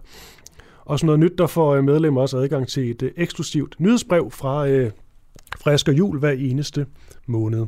Man kan få adgang til det her gode tilbud ved at skrive en sms til 1245, hvor man skriver AMB. 1245, og så skal man skrive AMB. Og det er det altså et tidsbegrænset tilbud, der kører frem til den 16. november.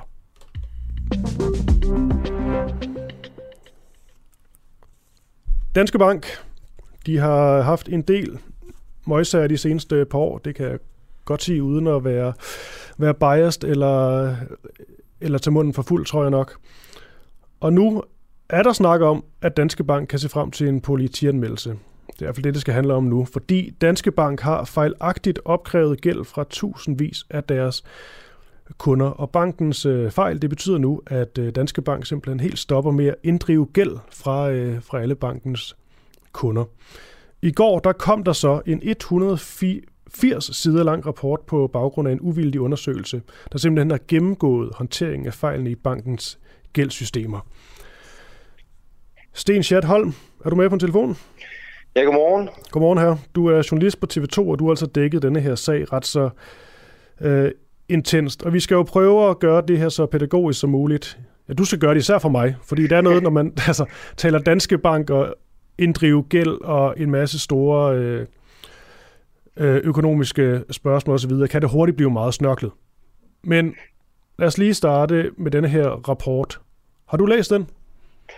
Ja, jeg vil sige, jeg vil lyve, hvis jeg siger, at jeg har læst hvert et ord i den rapport, men den er jo meget teknisk, og det er sådan en advokatsprog på 180 sider, så, øh, så det tager lidt tid at tykke sig igennem det, men sådan har læst de vigtigste mm. passager. Mm. Øhm, og man kan sige, jeg tror, man skal sådan prøve at starte den lidt baglæns og sige, det der skete sidste sommer, var, at vi gik ud med, med historier på Berlingske og på TV2 omkring Danske Bank og hele det her gældskaos. Mm. Øh, og det viser så, at den gang, der fortsat banken med at opkræve ulovlig gæld. Og der var det så, at vi gjorde opmærksom på det. Finanssynet kom på banen og sagde, uha, den er ikke god, øh, det skal stoppe nu. Og de gav så nogle påbud omkring det. Øh, videre øh, kommer Finanssynet igen og giver et påbud om den her uvildige undersøgelse, hvilket er et ret usædvanligt øh, værktøj, som Finanssynet kan bruge. Bruger det ikke særlig ofte, det er ikke blevet brugt i otte år. Øh, men gå sådan og sige, at vi har ikke kompetence til at, at, at gennemgå det her, gennemskue det her. Vi har ikke rigtig tillid til, at banken egentlig har helt styr på det. Så derfor så nedsatte de den her uvildige undersøgelse. Mm. Og den her uvildige undersøgelse skulle så til at kortlægge det her. Hvad er det, der, hvad er, det, der er sket? Er det, er, er det en god nok måde, Danske Bank har gjort det på? Og så videre. Øh, et af de her påbud, de havde fået, var jo netop, at de ikke skulle fortsætte med at opkræve eller overopkræve gæld, som de ikke havde ret til. Og der må man så bare sige, det der er mest opsigtsvækkende i den her rapport, som så kom her i går øh, fra, fra kammeradvokaten og KPMG, som er dem, der sat til til at lave en uvildig undersøgelse, det var, at, at banken nu svarer, at man 1. december i år er i mål med det her med, at man kan sige, nu er der ikke sandsynlighed for, at vi overopkræver mere.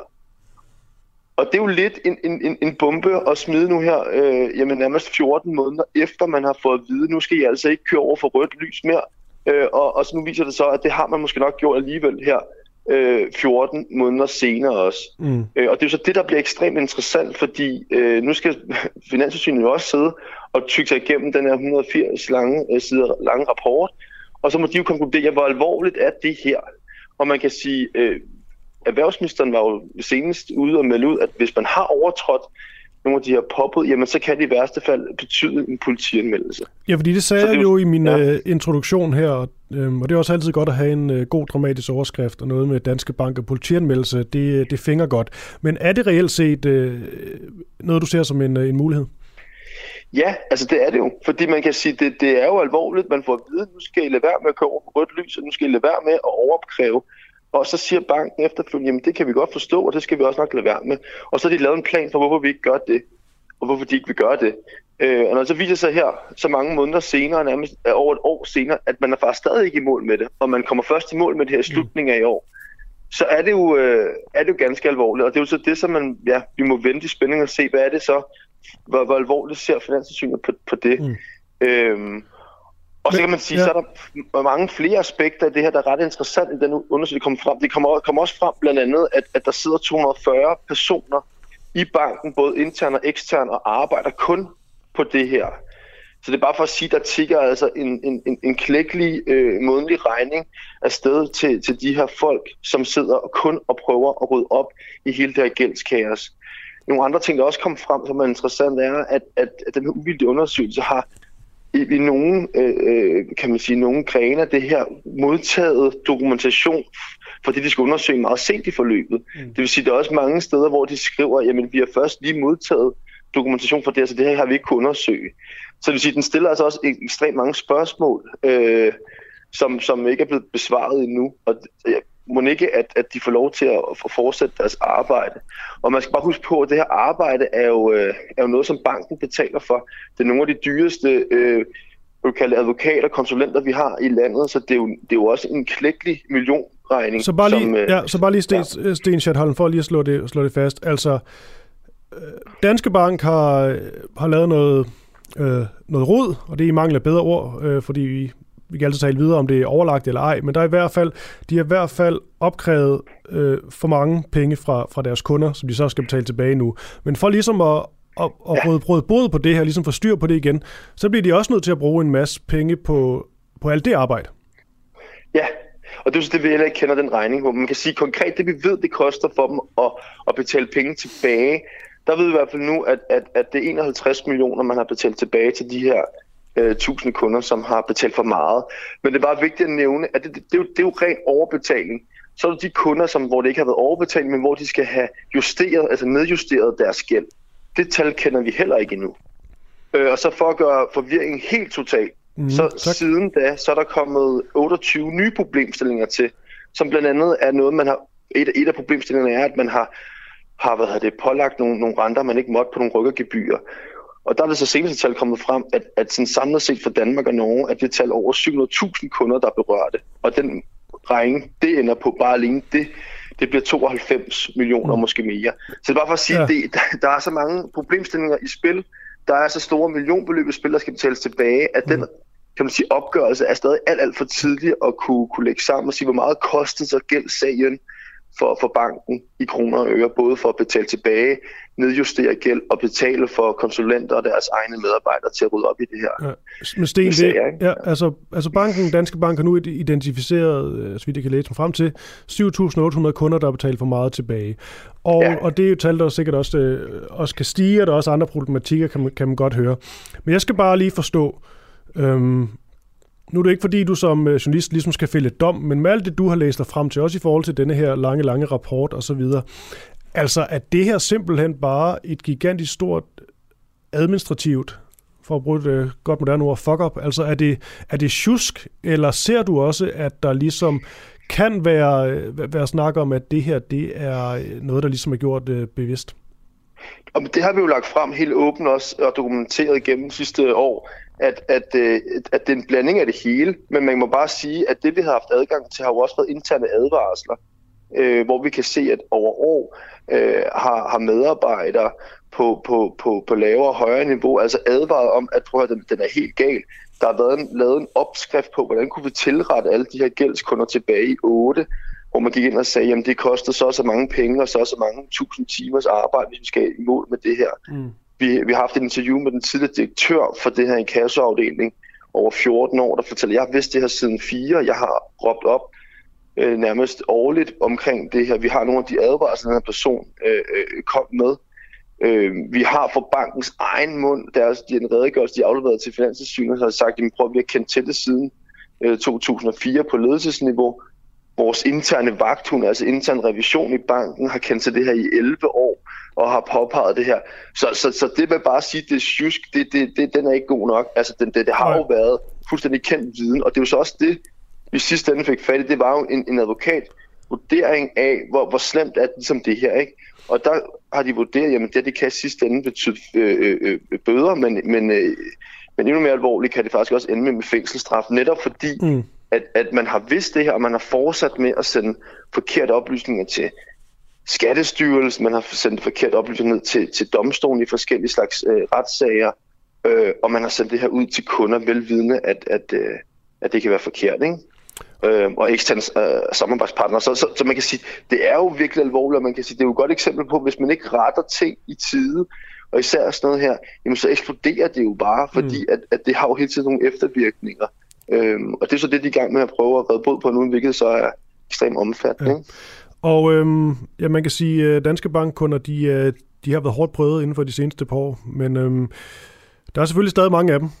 Nu bliver de så sat på prøve endnu en gang, og spørgsmålet er, hvor, hvor det her det ender henne, og, øh, og hvorvidt det betyder en, øh, en flugt væk fra, fra Danske Bank. Det, det, det virker ikke til, det det, der er sket nu, men, men den, den der sag ruller Nej, så også men man kan sige, der har jo været de seneste undersøgelser, Øh, Voxmeter var ude for et par måneder tilbage mm. og lavede undersøgelser på det her. Banken har jo selv været ude og så sige, at vi har jo faktisk mistet en, en del private kunder, og de tilskriver altså det her ballade med, med, med gældsagen og generelt dårlig historie om banken. Det er altså en, en faktor, man ikke skal, man ikke skal kæmpe sig, med, og, og kæmpe sig af, og, og det som kan være det, der er udslagsgivende for, at der faktisk er privatkunder, der, der flygter fra banken. Mm. Så man kan sige, at deres image er helt i bund i de seneste undersøgelser, der har været. Der har også været en går, der kom frem, eller forårs, hvor, den, hvor de også var på, på, altså de fik en bundskraber af, karakter, ikke? Mm. Så man kan sige, det har jo en betydning, øh, og det har banken så også selv valgt ud nu. Og Sten, øh, og ja, ja. jeg skulle bare sige, Sten, jeg tror ikke, vi, vi når mere, men jeg vil gerne sige tak, fordi du var med her. herfra.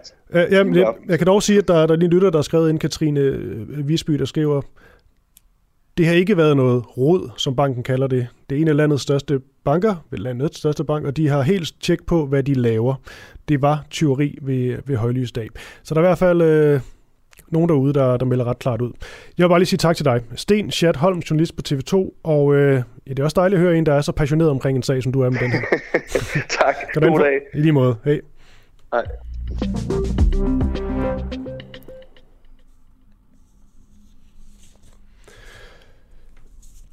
Mener Martin Henriksens tætte partikammerater, at det var en fejl at fyre ham? Det er jo en, øh, en historie, vi har en historie, der, der kørt her for, for nylig, at, øh, at Martin Henriksen, han, øh, denne her, man kan sige, ret så populær DF-politiker, han simpelthen blev, han fik en, øh, en, øh, en fyreseddel. Og øh, lige kort fortalt til lidt, øh, lidt baggrundsinfo, så fik Martin Henriksen sådan en, øh, en god gammeldags reprimande fra, fra toppen, da han åben var ude at kritisere den udenlændingepolitiske linje kort inden partiets øh, årsmøde. Han talte blandt andet om en, øh, om en, en, øh, en strammer linje, og så en, en noget mere blød linje, og det var ikke den bløde linje, han gad at, at, at følge, lad os bare sige det sådan. Og i mandags, der skete det så det, at Martin Henriksen han blev fyret som konsulent i partiet efter en kort udtalelse til TV2 Øst. Vores journalist, han hedder Peter Marstal, han har ringet rundt til spidskandidater og partikammerater for at få deres reaktion på denne her, denne her fyring. Og øh, en af dem, det er med med navn Henrik Brudersen, spidskandidat for Dansk Folkeparti's Slagelse, og han kender altså Martin Henriksen rigtig godt. Martin Henriksen, han er netop kandidat i Stagelses øh, kredsen. Og vi skal lige om et øjeblik høre, hvordan øh, han, altså Martin, Henrik Brodersen, undskyld, han fik overbragt nyheden af vores øh, rapporter, der øh, ret så bogstaveligt talt tog ham på, på seng efter en, øh, en nattevagt. Og det kan vi høre lige efter øh, denne her. Du lytter til Den Uafhængige. Danmarks måske mest kritiske, nysgerrige og levende taleradio, som politikerne ikke kan lukke.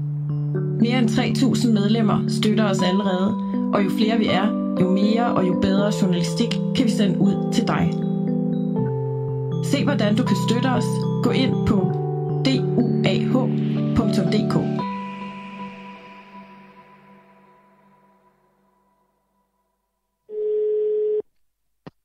Det er Henrik. Hej Henrik, du øh, taler med Peter Marstal. Jeg er journalist inde på det medie, der hedder Den Uafhængige. Okay. Jeg, jeg er lige i gang med at ringe rundt til øh, spidskandidaterne for, for Dansk Folkeparti til kommunalvalget, øh, mens jeg optager til, til eventuel udsendelse. Bare for at lige at høre ind til øh, holdning til, øh, til Martin Henriksens fyring. Øh, det har jeg sgu ikke set. Hvad er det? Nå, okay. Jeg kan lige berolige dig med, at det er en fyring som konsulent i partiet. Så han sidder stadig i hovedbestyrelsen.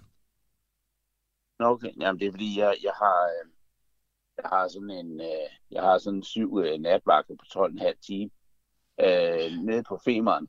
Og øh, så det vil sige, at jeg sover om dagen og, og, øh, og arbejder om natten, så jeg har sgu ikke engang set det. Nej. Nå.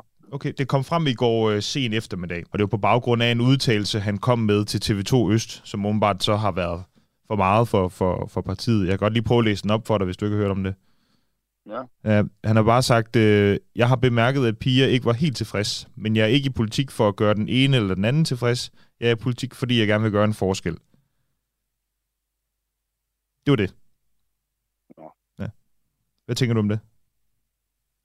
Ja, det bliver sgu egentlig ikke, om jeg tænker noget om. Var det overstregen? Oh. Jeg er lige vågnet, så det... Har jeg vækket dig? ja, men det er sådan der. Okay. Jeg var, ja, jamen, jeg kan da nå få et par timer nu, så det er det. Jamen, det, det ved jeg sgu ikke, om jeg kan. du ikke, kan du ikke finde anden offer, fordi øh, det ved jeg sgu ikke, om jeg... Jeg kender jo ikke andet, jeg kender jo ikke det forudgående, så... Nej. så øh, nej. Okay, jeg vil også bare høre en anden uh, umiddelbar holdning til, altså fordi jeg tænker, at du jo kender Martin Henriksen godt uh, som spidskandidat i Slagelse. Ja, men jeg har jo været kollega med ham i, i, igennem hele det år, mens jeg også var i Folketinget, øh, så jeg kender det udmærket Martin. Mm. Og Martin siger jo tingene, som han, som han, øh, som han føler dem, tror jeg. Så, øh, har du været enig i de udtalelser, han har kommet med, som ellers har fået øh, partiet til at blive lidt øh, vred på ham? det ved jeg ikke, altså. Det er jo, Martin er jo Martin, og, og Martin har jo sin måde at gøre det på. Altså, vi er jo... Jeg ved sgu ikke, hvad jeg skal sige til. Altså, det er jo... Altså, jeg tror da, det er... Jeg tror, det er en, en, en meget en meget øh, Martin Henriksen klassik, det her med at sige, at, at han er ikke i politik for at, at gøre nogen tilpas. Han er der, fordi han, at han gerne vil flytte koppen en gang, men det tror jeg egentlig er meget, meget Martin. Så. Så, ja. Og øhm, ja, så det er jo egentlig at begrænse den type, som Martin Henriksen er måske, hvis han ikke kan, kan få lov at sige øh, de to linjer her.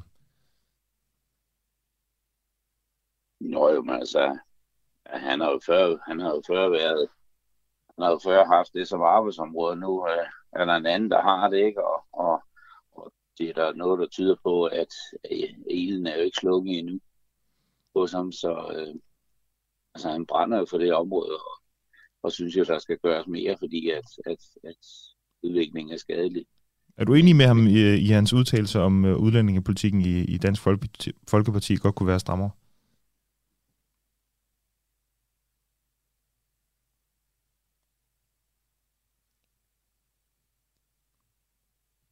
Hallo? Jamen, jeg sidder lige, øh, jeg sidder lige, altså, altså, jeg sidder, jeg, jeg sidder jo ikke i, i, i hverdagen øh, på Christiansborg mere, og, og, og har det tæt inde øh, på livet. Vi har jo været sager nogle udfordringer rundt omkring i kommunerne.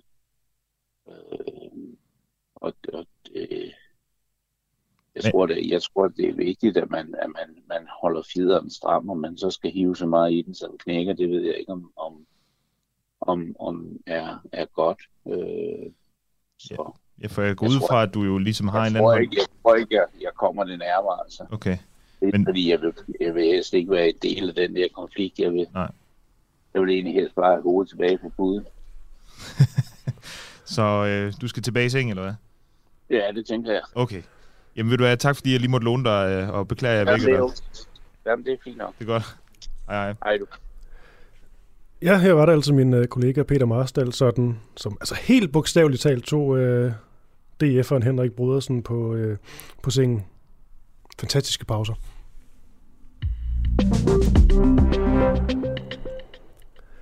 Er de statsfinansierede NGO'er simpelthen for, øh, for venstreorienterede?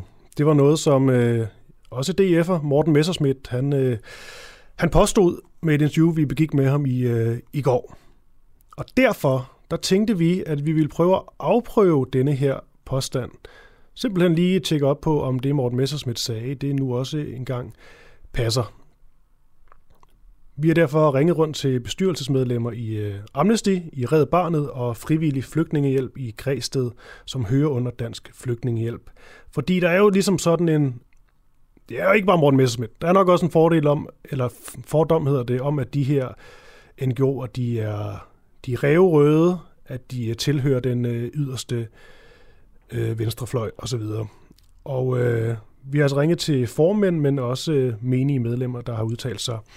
Og altså spurgt dem om, hvad de stemte til sidste valg, om det var rødt eller blåt, og om de nogensinde har været medlem, om de selv har været medlem af et øh, politisk parti.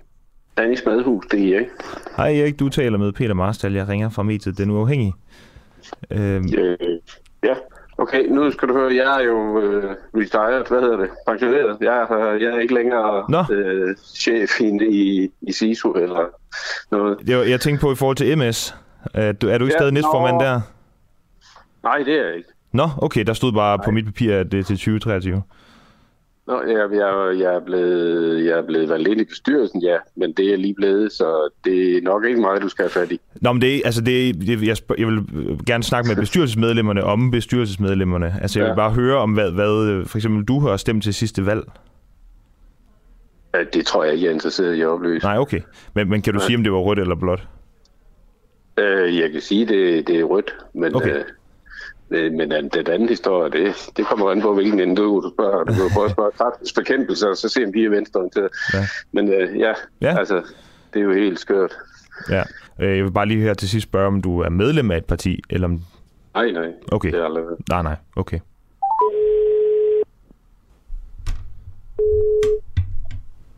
Det er Vibe. Hej Vibe, du taler med Peter Marstal. Jeg ringer ind fra Morgenradioen Den Uafhængige. ja, men det må, det må I øh, så afprøve i Amnestys nuværende ledelse, for jeg er der ikke endnu. Okay, men må jeg spørge om ind til noget personligt ved dig? Øh, ja, Ja, jeg vil bare høre, hvad du stemte til sidste valg. men det vil jeg da aldrig fortælle dig. Okay, men kan du sige, om det var rødt eller blåt? Men det vil jeg aldrig nogensinde fortælle dig. Det er en privat sag. Okay. Men er du medlem af et parti? Men det er stadig en privat sag. Jeg behøver ikke at høre, hvad for et. Bare om du er medlem af et. Og det er en privat sag. Okay. Hej, hej Peter, du har ringet til mig. Ja, hvad er det, Jurdal? Du snakker med Jordal, ja. Ja, ja, Jurdal, ja. Jamen, du er jo bestyrelsesmedlem i Amnesty, er det ikke øh, rigtigt? Ja, det er rigtigt. Ja, det jeg vil spørge om, det er bare, hvad du stemte til sidste valg. Nå, okay, så det vil jeg ikke sige. Okay. Det, jeg ved det ikke. Okay, ja. men vil du sige, om du stemte rødt eller blåt? Nej, det vil jeg heller ikke. Okay.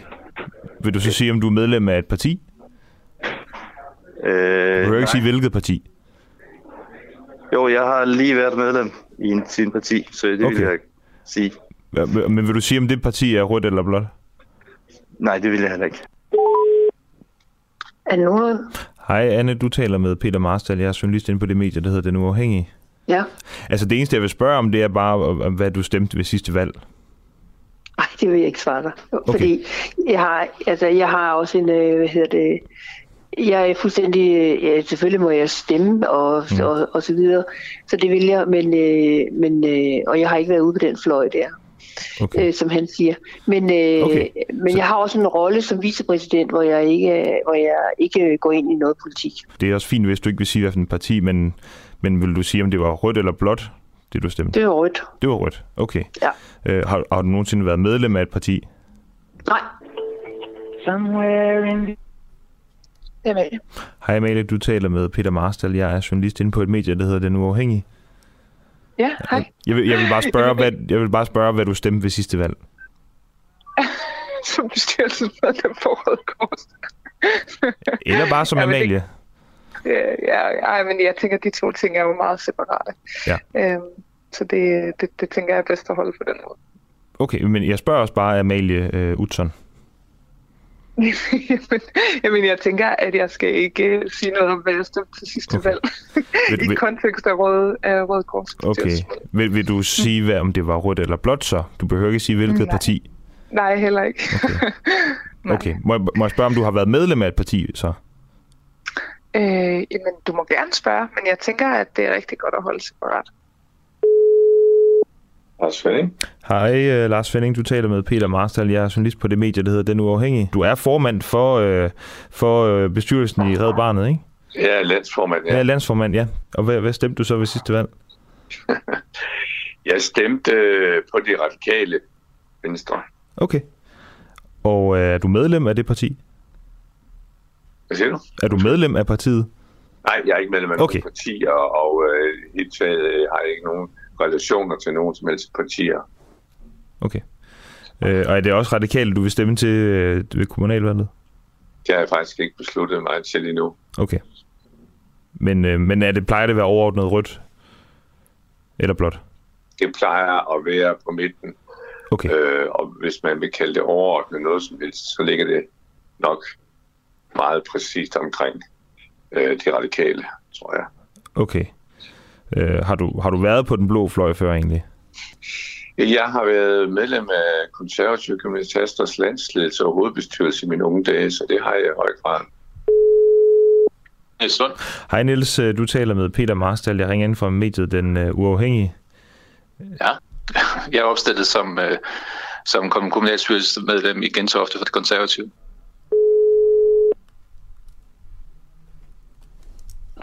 Det er sådan. Hej Steffen, du taler med Peter Marstal. Jeg er journalist på det medie, der hedder Den Uafhængige. Ja, okay. Ja. Vil du svare på det? Ja, det vil jeg da godt. Øh, Der stemte SF. Du stemte SF? Ja. Okay. Er du medlem af SF? Nej, det er jeg ikke. Er du medlem af et andet parti? Nej, det er jeg ikke. Okay. Øhm, okay. Har du nogensinde været medlem af et det, det har han da nok ret i. Tror du, han er ret i det? Nej, det har jeg ikke. Hvad? Tror du, Ja, Morten det er- Messerschmidt er ret i det, han siger? At de, at de er mange af venstreorienterede, ja, det tror jeg. I NGO'er? Det tror jeg. Okay. Og du er næstformand i Dansk Flygtningehjælp, ikke? Jo. Okay. Øh, Ja. Okay. Ikke dansk flygtning. Oh, oh, ikke dansk flygtninghjælp. Okay, godt. Jeg tænkte nok, der var en eller anden, øh, måske et eller andet øh, lokalområde. Øh. Ja, jeg hører, engang. Det, det er frivillig flygtningehjælp, som er en lokal forening under dansk flygtningehjælp, Ja. som består af, som, som er i Græsted Kommune. Så det er skal ikke et eller andet med, at det er lidt formand i dansk flygtningehjælp. Det her. Det er Mona. Hej Mona, du taler med Peter Marsal. Jeg er journalist på det medie, der hedder Den Uafhængige. Ja. Og du ja, er formand for. Dansk Flygtningehjælp, Ja. ja. Nej, ikke Dansk Flygtningehjælp. Jeg er formand for frivillig flygtningehjælp i Græsted. Okay, nå undskyld, så er jeg lige... Det er, øh, helt lo- det er en helt lokal lille, det er en helt lokal lille øh, forening, men den er under Dansk Flygtningehjælp. Det Okay, er korrekt. yes, godt. Så var det mig, der Så hvis du hellere vil snakke med en anden, så Nej, er ved det helt fint for mig. Det, det er udmærket. Det, Ja. altså, det eneste, jeg jeg vil spørge om, det er, hvad du stemte til sidste valg. Øh, til Folketingsvalget? Ja. Jeg stemte Kristendemokraterne. Kristendemokraterne. Okay. Har du nogensinde været medlem af det parti eller et andet parti? Ja, det er jeg. Det har jeg været, jeg, og jeg er det stadigvæk. Okay. Og, og det er så Kristendemokraterne? Ja. Okay. Så, så der er, dem, jeg kender, det er ikke nogen ude på venstrefløjen. Nej. Jamen, det er jo det. Overhovedet ikke. Så var det jo bare, måske bare en Der påstand. er, der er alt fra... Altså dem, jeg tænker på, der er frivillige i vores lille forening her, der er alt fra konservative og venstrefolk og SF og socialdemokrater. Der er ikke så mange helt ude fra borgerlige og dansk folkeparti, vil jeg sige. Men okay. hele, alle de andre, de er repræsenteret. Nu er det ikke fordi, at, øh, hvad kan man sige, at øh, vi kan drage nogle større sådan øh, konklu- konklusioner ud fra, ud, fra det her, men øh, vi kan da trods alt sige, at øh, min gode kollega Peter Marstals lille øh, rundringning her, den, øh, den fortalte da, at det ikke er sådan, at man bare kan sige, at NGO'er, statsfinansierede NGO'er, de er venstreorienterede alle sammen. Der var både konservative, kristendemokrater, så var der lidt rødt og lidt SF og lidt forskelligt og radikale. Det var egentlig bredt meget sådan, øh, sådan, sådan godt ud.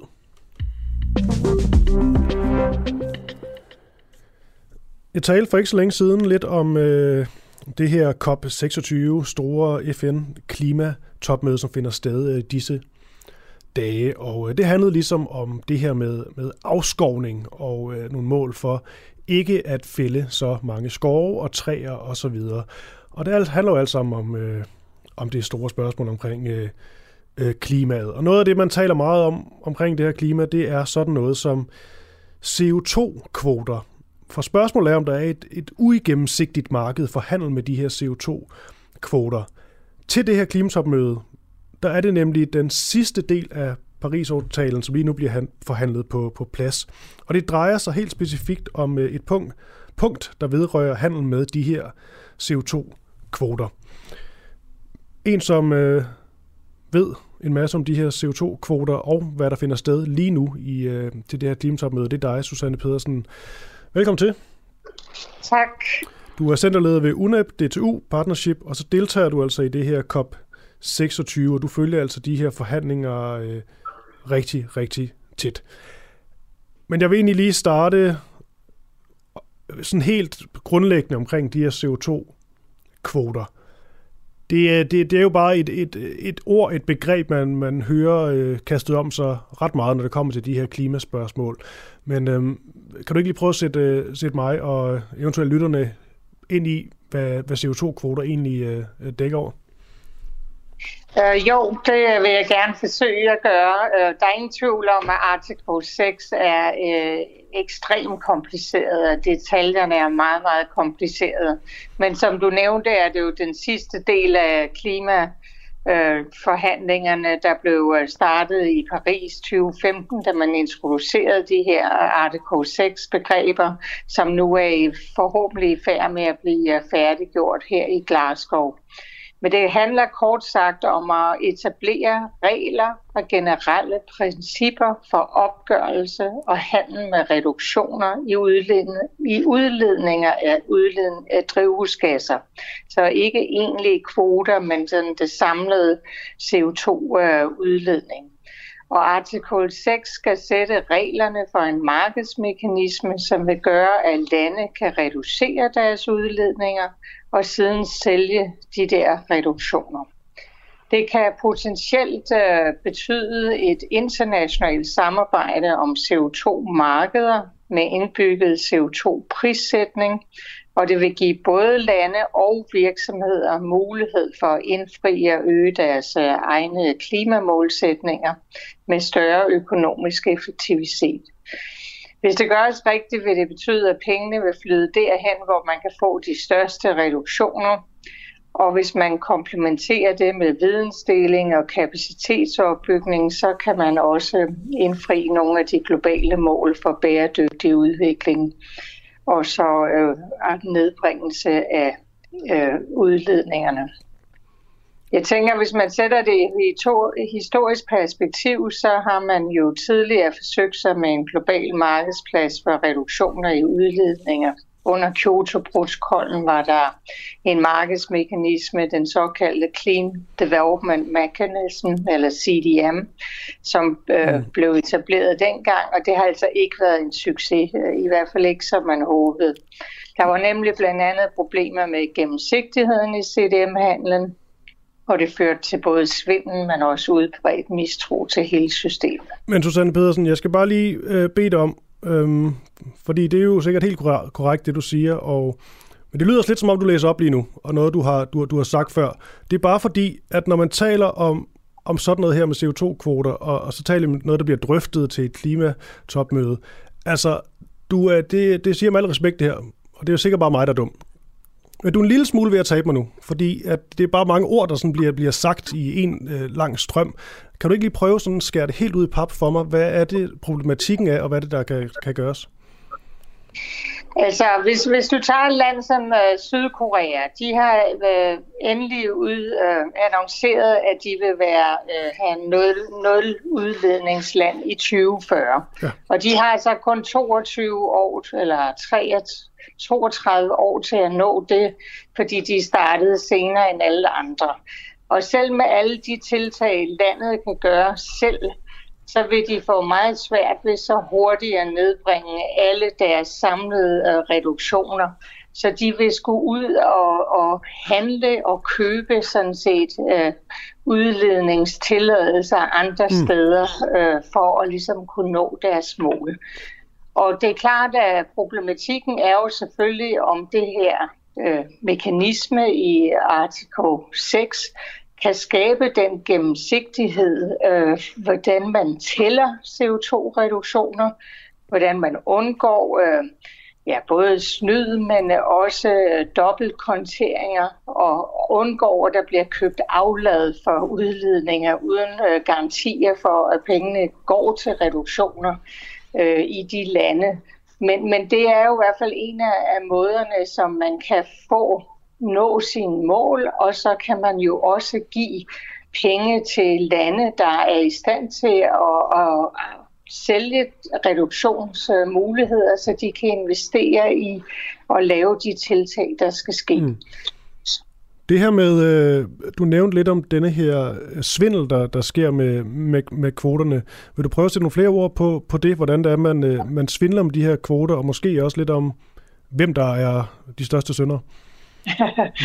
øh, altså, jeg, jeg kan ikke udtale mig om, hvem der er sønder og andet, men altså, en af problematikkerne er jo, at øh, hvis et land beslutter sig til at, at sælge nogle af deres øh, hvad hedder det, reduktioner ud på det åbne marked, så kan du forestille sig, at landet har en øh, regering på et givet tidspunkt, hvor man ligesom beslutter at gøre det her øh, så skal man jo kunne sikre, at landet over tid, øh, lad os sige fem år senere eller ti år senere, når der kommer nye regeringer, ligesom ved, at man allerede har solgt øh, øh de her kvoter øh, til, til nogen på et tidspunkt. Og du kan også godt forestille dig, at øh, forskellige ministerier, altså Energiministeriet, øh, Miljøministeriet, Landbrugsministeriet i et givet land, de vil jo også have forskellige ministre, forskellige embedsmænd og, og så videre. Og hvordan får man så sikret både i det konkrete land, at man ved at få registreret, øh, at man har sådan set solgt nogle ting, hvad hedder det, ude på markedet, og, og så det bliver ligesom gennemsigtigt, og det øh, også kan øh, efterprøves senere hen, så, så man ikke kommer til at kan man sige, købe de samme udledninger flere gange. Og det er jo i hvert fald noget af det, der bliver forhandlet om, hvordan man kan tælle udledninger og øh, også øh, hvordan man for eksempel i, i udviklingslandene kan kapacitetsopbygge, således at øh, de får nogle transparente systemer, hvor de registrerer, hvad det egentlig er for nogle aftaler og aktiviteter, de er indgået i. Og der hjælper vi sådan set allerede nu nogle lande med pilotprogrammer i forventning om, at den her markedsmekanisme vil gå i gang fordi der er virkelig behov for, at øh, man, sådan, man, man seriøst ved, hvad man gør, når man også sælger, øh, så man ikke sådan sælger den fremtidige ret til at gøre noget, øh, og så ikke kan efterleve det over tid. Mm. Her til sidst, Susanne, er du, øh, er du, er du fortrøstningsfuld, når det kommer til de her, de her forhandlinger? Altså, der bliver helt sikkert forhandlet på øh, højtryk, øh, det er der ingen tvivl om. Øh, men om det ender med en aftale, det er jeg stadigvæk ikke sikker på, fordi det er jo også øh, et spørgsmål om, om man kan få den der enighed om øh, de her regler, mm. og hvad, hvad, hvad, hvad med for eksempel aftaler, der var blevet indgået under den her Clean Development øh, øh Mechanism, hvordan det kan blive integreret i de nye regler og så igen øh, netop et transparent system for at tælle udledninger. Men altså, der er gode tegn på, at alle rigtig gerne vil, øh, fordi ellers så får man ikke gang i denne her mm. markedsmekanisme. Og med det, Susanne Pedersen, centerleder for UNEP, D2 Partnership og deltagelse i COP26. Tak fordi du lige med på en telefon her. Selv tak. Og vi bliver i det her, det her klimaspor, og nu bliver det sådan lidt mere, øh, hvad kan man sige, konkret, nemt at, nemt at gå til. Altså det her med noget, man ikke skal gøre, for ligesom at hjælpe til med, med klimaet. Og det kan blandt andet være at lade være med at, at dyrke det her overforbrug. Lad være med at købe en masse nyt tøj. Gå i eksempelvis genbrugstøj. Eller bare lade være med at gå i ja, selvfølgelig gå i tøj, det er måske en meget god idé at have lidt tøj på, men, øh, men lad være med at købe helt øh, splinter øh, nyt tøj, eller bare lade være med at, med, med at købe øh, tøj i en periode. Det kan man også godt lade være med. Men hvor svært er det så at undvære nyt tøj i en øh, hel måned. Mange af jer, der sidder, eller hvor I nu er, og lytter med derude, vil nok tænke, det lyder ikke som verdens allerstørste problem. Men øhm, det kan altså være et problem øh, for nogen. Og øh, November uden tøj, det er navnet på en ny og øh, også populær Facebook-gruppe, som har fået ret så meget opmærksomhed. Det her initiativ, det er en det siger måske næsten sig selv. Det er en modreaktion på netop overforbrug. Og det er altså i forbindelse med Black Friday, med julen, som er på vej osv. Og der er over 2.000 mennesker, som har meldt sig ind. Og så er det jo egentlig ret nemt at, at skrive, at det gør jeg også ind for. Jeg kan da godt tage en november uden øh, nyt tøj. Jeg kan sikkert også tage en november uden øh, røde bøffer, hvad det ellers skulle være. Og de fleste de skriver det også derinde, at det bliver, det bliver nemt per lidt at undvære nyt tøj. Men en bruger har skrevet helt ærligt, at hun faktisk vil få meget svært ved det. Og øhm, den bruger har jeg med nu, fordi der var noget absolut øh, befriende ved denne her ærlighed. Clotilde, er du med? Ja, godmorgen, hej. Godmorgen. Clotilde Lehmann Krovato, du er med i den her Facebook-gruppe, der hedder November Uden Tøj. Og du har altså valgt ikke at gå op på denne her øh, højhellige hest, Du har derimod sagt, at en måned uden at købe nyt tøj, det kan være en udfordring. Er det rigtigt? Ja, det er rigtigt, og det, det står jeg ved. Det vil være roligt at kende. Øhm, der blev spurgt faktisk ind i gruppen, om vi syntes, det, at det kom til at blive svært, og det, det, det, det er det for mig, men jeg blev også lidt overrasket over, at næsten alle de andre var rutineret, øh, hvordan kan man sige, heldige forbrugere i det, at de mm. siger, at jeg har ikke købt tøj, jeg tror, jeg er vant til ikke at købe tøj. Så forholder det sig ikke for mig. Jeg har et øh, højt øh, tøjforbrug, overforbrug, vil jeg kalde det for. Og, og jeg synes, jeg ville gøre noget ved det, men, øh, men det bliver svært, det bliver hårdt. Mm. Jeg er det er jo også, skal lige sige, i forhold til de her brugere, der har skrevet ind, du nævner, det er jo trods alt også nemmere at skrive, at man ikke har købt nyt tøj i to år, end så rent faktisk at, at, at gøre det. Men øhm, lad nu tvivlen komme, Ja. ja. komme dem til gode. Men jeg skal lige forstå, uh, Clotilde, at det er fordi, du er meget sådan modbevidst, går op i, uh, i moden, nye tendenser osv., siden det rent faktisk kan være så svært for dig ikke at købe nyt tøj? Ja, lige præcis. Det er, jeg synes, det er sjovt. Jeg synes, det, jeg elsker mode. Jeg elsker at skifte stil. Og jeg elsker det billede, der gør det.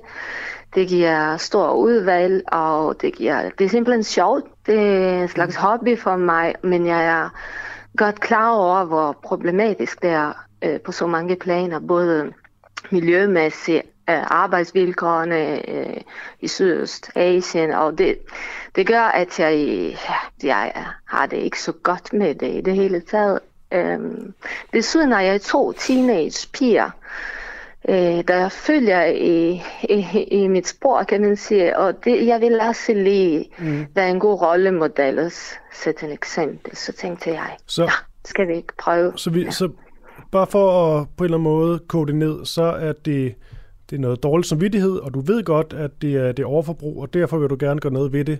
Men, Ja, men inderst inde, der gør det ondt på dig. Fordi du rent faktisk ja. gerne vil have nyt tøj. Ja, selvfølgelig. Jeg er fristet hele tiden, og altså, øh, Kan det du prøve, er... undskyld Mathilde, kan du prøve ja. Sådan at, at beskrive for mig, sådan helt seriøst, sådan en, en, en dag, lad os bare sige i dag, når du så går, går ud og måske går forbi nogle butikker og, og den slags, altså, hvad, giver det sådan lidt i dig, eller hvordan, hvordan skal jeg forstå denne her... Jamen, øh, jeg køber meget online. Mm. Jeg shopper mest online faktisk. Desuden bliver jeg selvfølgelig fristet, når jeg er ude i byen i butikkerne, og jeg kan se der er tilbud. Mm. Øh, så på den måde, øh, ja, jeg har altid en favoritliste af de varer, jeg ønsker at købe og holde øje med øh, på forskellige hjemmesider. Og så får jeg nyhedsbreve, dem skal jeg også huske få slettet med rabat for eksempel. Øhm, så det er, jeg vil sige, ja, det sker næsten hver dag. Men nu er det ikke sådan, at du så lægger en masse til side i sådan en øh, virtuel ind- indkøbskurv, og så når det bliver den 1. december, så shopper du bare amok. Nej, det håber jeg ikke. Absolut ikke. Også fordi det, ble, det vil blive meget dyrt. Så Mm. det skal bare um, gå sådan, at um, det er en udfordring. Jeg har også min fødselsdag i november, og julen nærmer sig, så men jeg vil prøve at holde fast og se, om jeg kan nå det. Men hvad hvis andre giver dig tøj? Hvad siger du? Ja, hvad det, ja. Øh, vi har en aftale, mm. hvor jeg vil gerne have oplevelser i stedet for. Så må vi håbe, at de, ja, de forstår det, og jeg ikke får gavekort og sådan noget, der frister. Og det ikke er, det er ikke en oplevelse, der er noget med flyvning eller røde bøffer gået fra.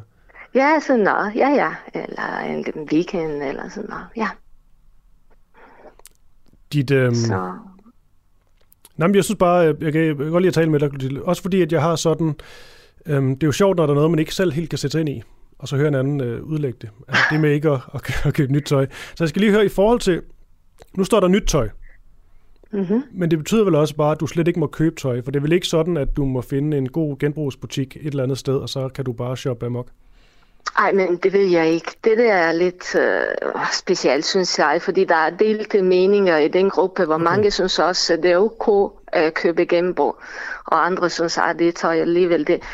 Altså miljømæssigt, det er selvfølgelig en rigtig god idé at købe genbrugt, men det er ikke noget, jeg er vant til at gøre.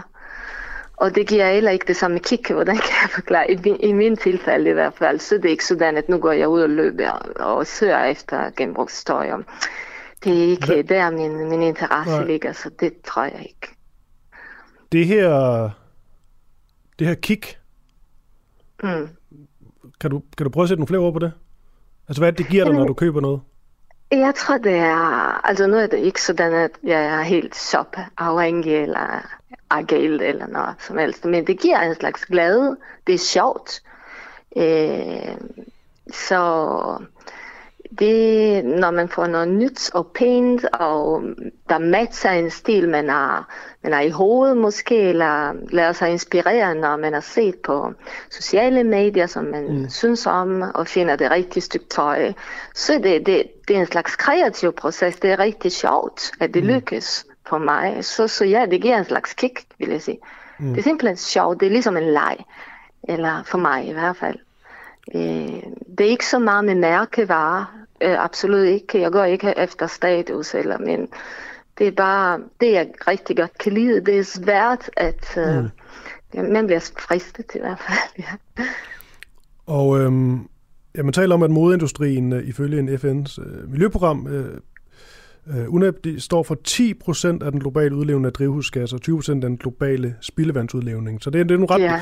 nogle ret høje tal. Ja. Så det giver selvfølgelig god mening. Men øh, du siger så også dejligt ærligt, at det er hårdt for dig. Men derfor vil jeg også gerne her til sidst lige høre, Clotilde, nu skal du igen være ærlig. Altså, mm. vil du kunne fortsætte det her, eller vil du begynde at købe lidt tøj, og tror du ligesom, at, at om, om fire måneder, der er det trods alt det mindre, du køber, eller har du også en reel frygt for, at du om et par måneder er tilbage i det samme spor og shopper amok?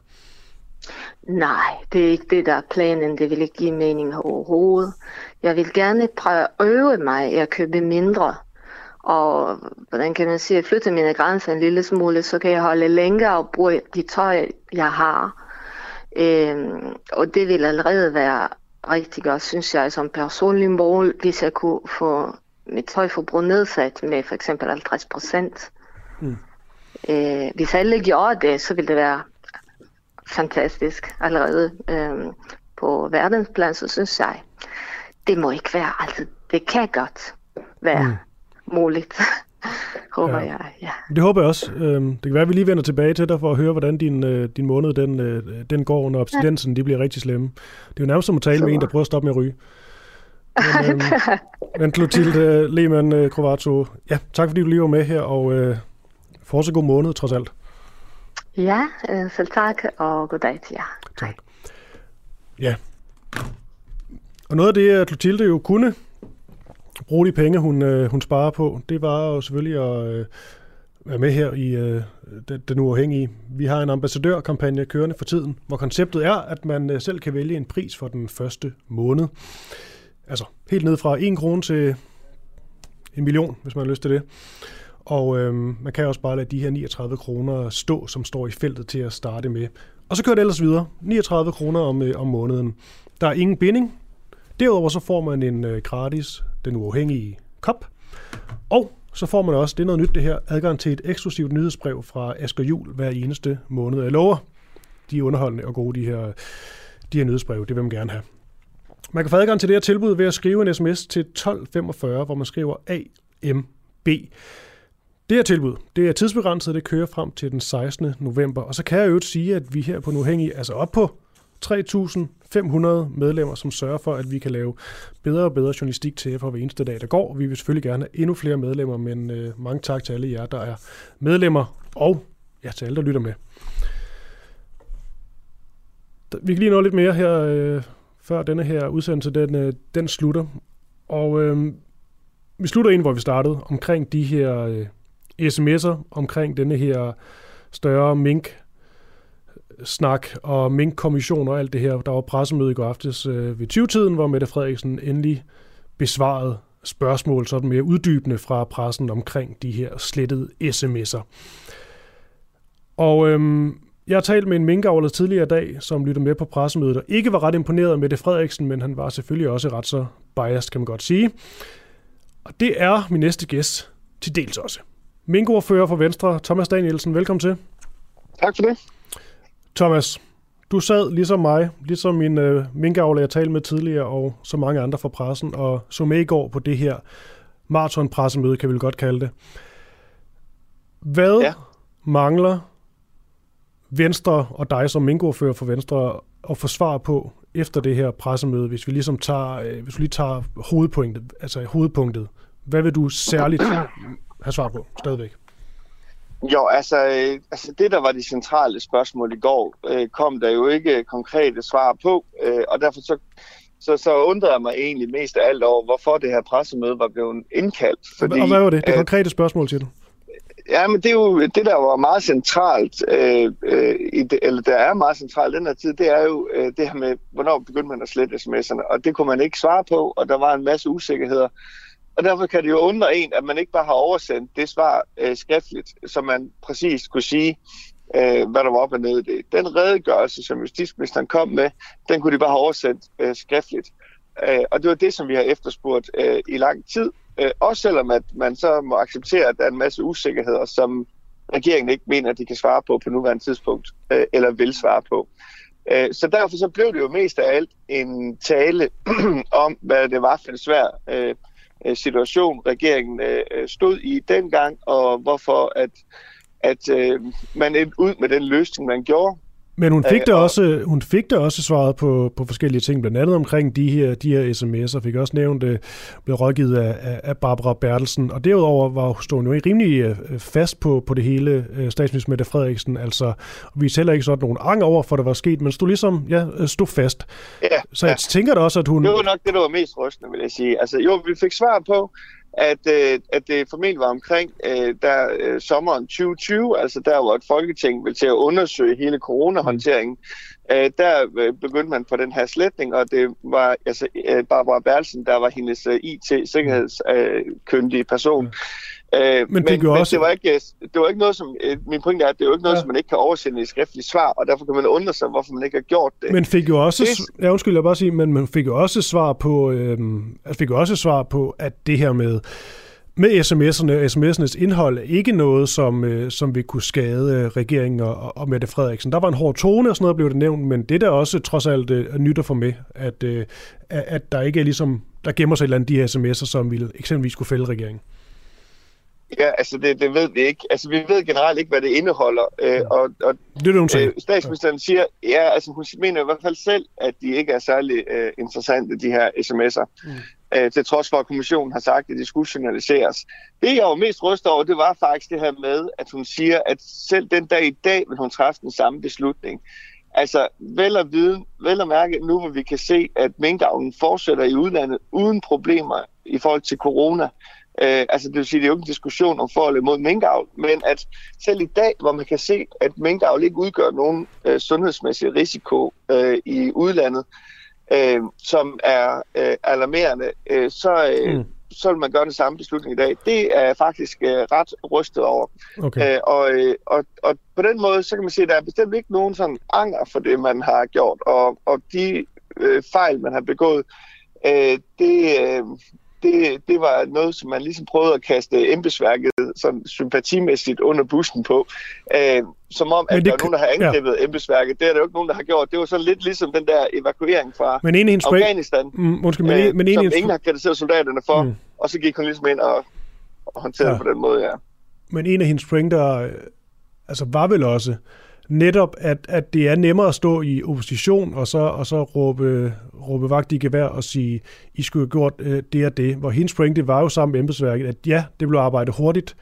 Måske også lidt for hurtigt, men, men grunden til det jo ligesom var, at denne her situation var ret så voldsom, og hvis I nu i Venstre havde stået og fået videre sundhedsmyndighederne, at, øh, at det her det kunne ende med mutationer, og det nærmest skulle blive et, øh, et, et dansk Wuhan og alt det her, ja, at, at så skal der handles. Og det er det, hun gjorde. Ja, og det er jo der, det er kommet frem, øh, også via kommissionsundersøgelserne, at, at problemet har jo været, at man netop ikke blev inddraget. Jamen, så er det jo kun statsministeren, der stiller til ansvar. Hvis vi havde været inddraget i processen, som vi er i normale beslutningsprocesser, jamen, så var vi jo aldrig blevet bildt på ærmet, at det her kunne ende i et nyt Wuhan, og øh, hvor den her risikovurdering, som som SSI jo faktisk ikke engang selv vil stå på mål for. Altså de sagde, at vi, skal, vi har aldrig anbefalet, at man skal slå alle mængder ihjel. Mm. De vildeste scenarier øh, op til den her beslutning var jo, at man skulle øh, lave en dvaleordning for øh, avlstyrene. Altså man skulle bevare alle avlstyr. Øh, og lige pludselig sker der jo et eller andet, og det er jo det, som kommissionen er med til at afdække nu. Hvorfor finder man så politisk lige pludselig ud af, at nu skal alle dyr øh, aflives? Så, så det her, øh, meget, de her meget vidtgående skridt, de er jo ikke øh, øh, sket på opfordring af nogen myndigheder, øh, sundhedsmyndigheder eller andet. Det er jo sket af, af politisk vilje, og det er jo det, som mm. vi skal have afklaret. Men her, her til sidst, øh, undskyld, Hvorfor? Ja, undskyld Thomas Dahlsen, minkoordfører for Venstre, men bare lige her til aller, aller sidst. Altså, Tror du, at det her kommer til at, at, at, at ændre noget, eller fik hun egentlig reddet denne her storm af, hvor uenig du ender med det? Fordi det var trods alt, altså hun siger, at der ikke er noget sådan særligt indhold de her uh, sms'er, der kan være fældende. Og derudover siger hun jo også, og det er jo det meldte jo klart ud, at de sms'er altså ikke ligesom begyndte at blive slettet lige op til denne her Mink-kommission gik i gang med arbejdet. Så det er ikke ligesom... Ja, det var lige op til generelt, det var sådan generelt øh, den her uh, coronagrænsning, uh, de blev slettet op til. Men, Men vel ikke uh, en obstruktion af Mink-kommissionen coronasituation, som man talte om øh, først. Nej, det er jo sådan generelt, øh, det er rigtigt. Men, men altså generelt, så kommer det her presmøde ikke til at ændre øh, noget som helst. Øh, man forsøgte at kaste øh, et mere sympatisk lys over sig selv. Øh, det var helt åbenlyst, det var det, det gik ud på. Men altså, man kan jo ikke øh, bruge sympati til noget i jura. Altså, begår du bankrøveri, så er det jo ikke sådan, at det bliver mindre ulovligt, bare fordi dine børn er sultne. Øh, og på samme måde, når man bryder loven som statsminister, øh, så er det jo ikke mindre ulovligt, øh, bare fordi, at man ikke kan men, lide mink, okay, eller bare men, fordi, at man står i en coronasituation. Vi er ved at være færdige, men, men tror du, at sms'erne her, som der var presmødet primært handlede om, tror du, at de kan være fældende for Mette Frederiksen? Eller slipper hun? Jamen, det har jeg jo ikke grundlag for at sige overhovedet. Nej. Jeg har bare grundlag for at sige, at det er bekymrende, at kommissionen kritiserer regeringen for at tilbageholde oplysninger. Øh, og det finder vi også bekymrende naturligvis. Okay. Hvad indholdet Thomas, så er i de ja. oplysninger, det ved vi naturligvis ikke. Ja, det er fordi programmet er ved at rende ud, så nu putter jeg lige sådan en lille skiller på. Men jeg vil gerne sige tak til dig, Thomas Danielsen, Mingo-fører for Venstre. Fortsat god dag. Tak lige måde. Og med det, så er den uafhængige, øh, en uafhængig morgen her, altså øh, slut for, for i morgen. I morgen, der skal du lytte med igen, da jeg skal jul ved rådet. Fortsat god dag.